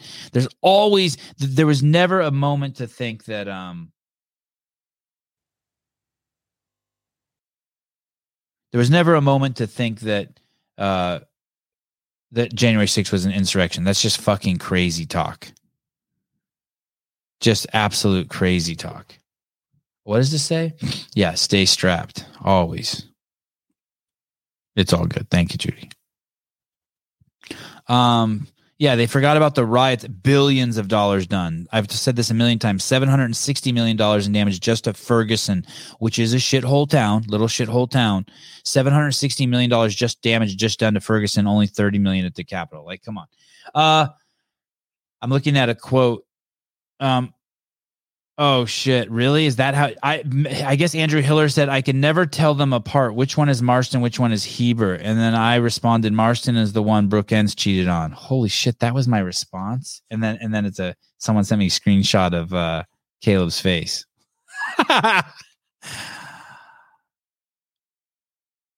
someone sent me a comment, uh, DM saying that was the funniest show that they'd ever listened to, and that made me so happy. God, I love it when the shit's funny. What do you think happens if I play this clip? What happens if I play this clip?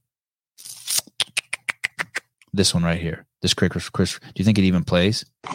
Just Oh yeah, yeah, it plays. What? about who's not working. Wow. So I was in. I'll tell you what the clip's about. You ready? Sevan, read your DMs live. Fuck that. The thing, the reason why I can't do that is because people tell me some crazy shit in there. Um, although it's it's an interesting, I could start another account and do that. What if I started another account and did that? That could be a bit. Um, that could be another bit. So I, I remember being, I was in Kenya with Greg and we were driving and we passed by this gas station and there were like 20 guys hanging out in front of it, right? Just standing around.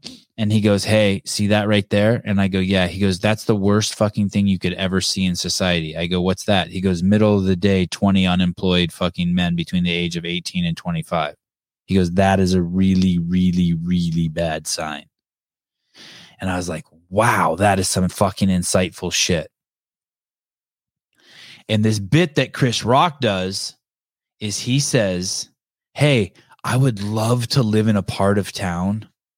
Or, or he says, the part of town you want to live in is the part of town where you see women, sweaty women walking around in sweatpants and Lululemon at 12:15 in the afternoon. That's the part of town you want to live in. You want to live in a part of town where there's tons of women who voluntarily don't work who are voluntarily unemployed and at 12:15 are walking out of a soul cycle. That's where you want to live. And he's making several points there. And he's talking and, and, and there's some really fucking interesting implicit yet very poignant comments he's making about the roles that men and women have also. It's very very interesting. And it's okay. It's nothing bad. Yeah, it's okay. It's okay that there's a cohort of women who are married to men who have made enough money so that the women can work out at 12:15 in the day. He goes on to say that uh, my wife my ex-wife is the smartest woman in the world. We got a uh, we uh, we got a divorce and she got half and she's never said anything funny in her life. Meaning she, I'm the one who tells all the jokes, she got half the money. Anyway, he goes on to say the part of town you don't want to live in is the part of town at 12:15 in the afternoon you see grown men riding kids bikes. And if none of you ever lived in the fucking hood, which I've spent many years in the hood, you know exactly what he's talking about. Grown men riding kids' bikes. I know exactly what that looks like. And uh, it's true and and it, it made me right away think about Jon Stewart complaining about gun violence in kids. There's I, I wrote I wrote in this I wrote in this Chris Rock piece. Unemployed men are thousands of times more dangerous than guns, but you'll never hear Jon Stewart or any of the people who mistake symptoms for problems talk about that. Unemployed young men are a scourge on society. They are fucking the worst. It's I I I don't know what the stats are, but I guarantee you ninety percent of the people who shoot who shoot people are unemployed young men. Guarantee it. And uh, but but but they don't want. That's the whole problem with the whole Jon Stewart thing. That's the whole problem with the gun control. They don't want to look at, at what what the cost is of that. What do we give up? And on the other hand, what's the real problem? Real problem is we fucking we have a society with fucking shitloads of unemployed men without fathers. Yeah, exactly. Thank you.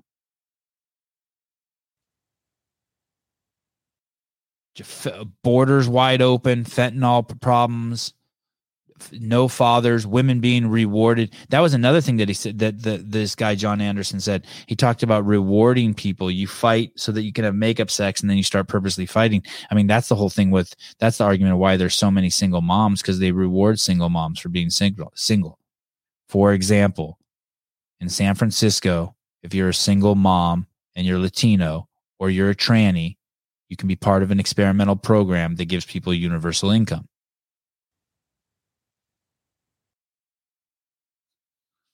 It's nuts. Same thing happened with COVID. They addressed the symptoms, they didn't address the issue. We know that COVID didn't kill anyone except for people who were addicted to refined carbohydrates. Nobody. Nobody. Not one.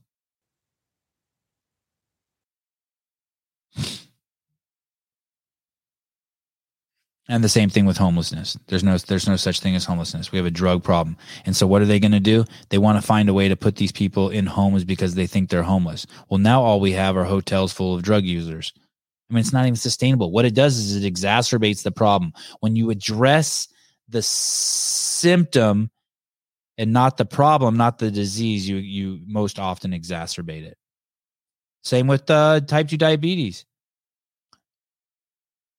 Every time someone takes insulin, they're shortening their life. All you got to do is quit eating Snicker bars or only eat the ones that Brooke Wells eats. Uh, ben Shapiro's three tips don't have kids out of wedlock, maintain a decent job, graduate from high school. Yeah, I mean, it's, um, but you know,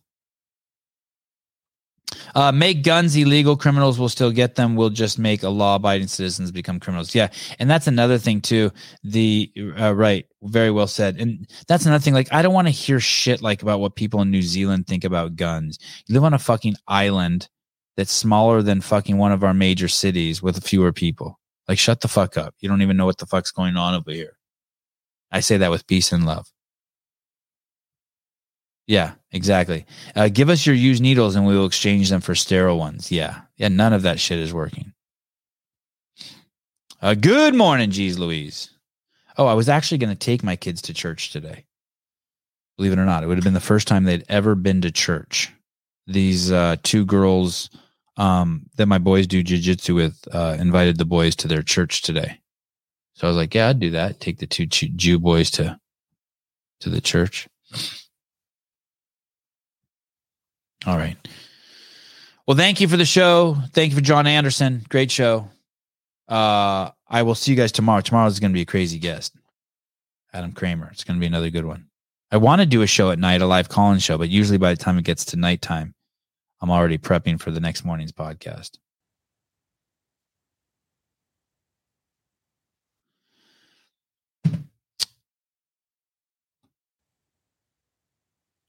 No, was it the girl's mom who likes to brush her hair before class? No. It was a guy, uh, it was a father who has two daughters and he's got fucking neck prison neck tattoos.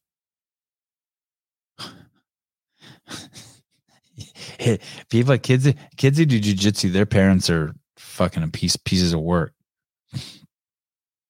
But this dude's a really cool dude, and he's got two really cool daughters. And I thought it was nice that they invited us to church. Mexican chicks from Watsonville. Church starts at 10. It's 10 now. Oh, yeah. Disc golf show tomorrow. Shit. I got so much disc golf to watch today and tomorrow. Paulina, you look like you you you play might play disc golf or date a disc golf guy. Happy birthday, week seven. Thank you. All right. Uh, I will see you guys tomorrow morning, 7 a.m., or maybe a surprise show tonight. Uh, yeah, probably Catholic. You're right. Racist. Okay. Bye bye.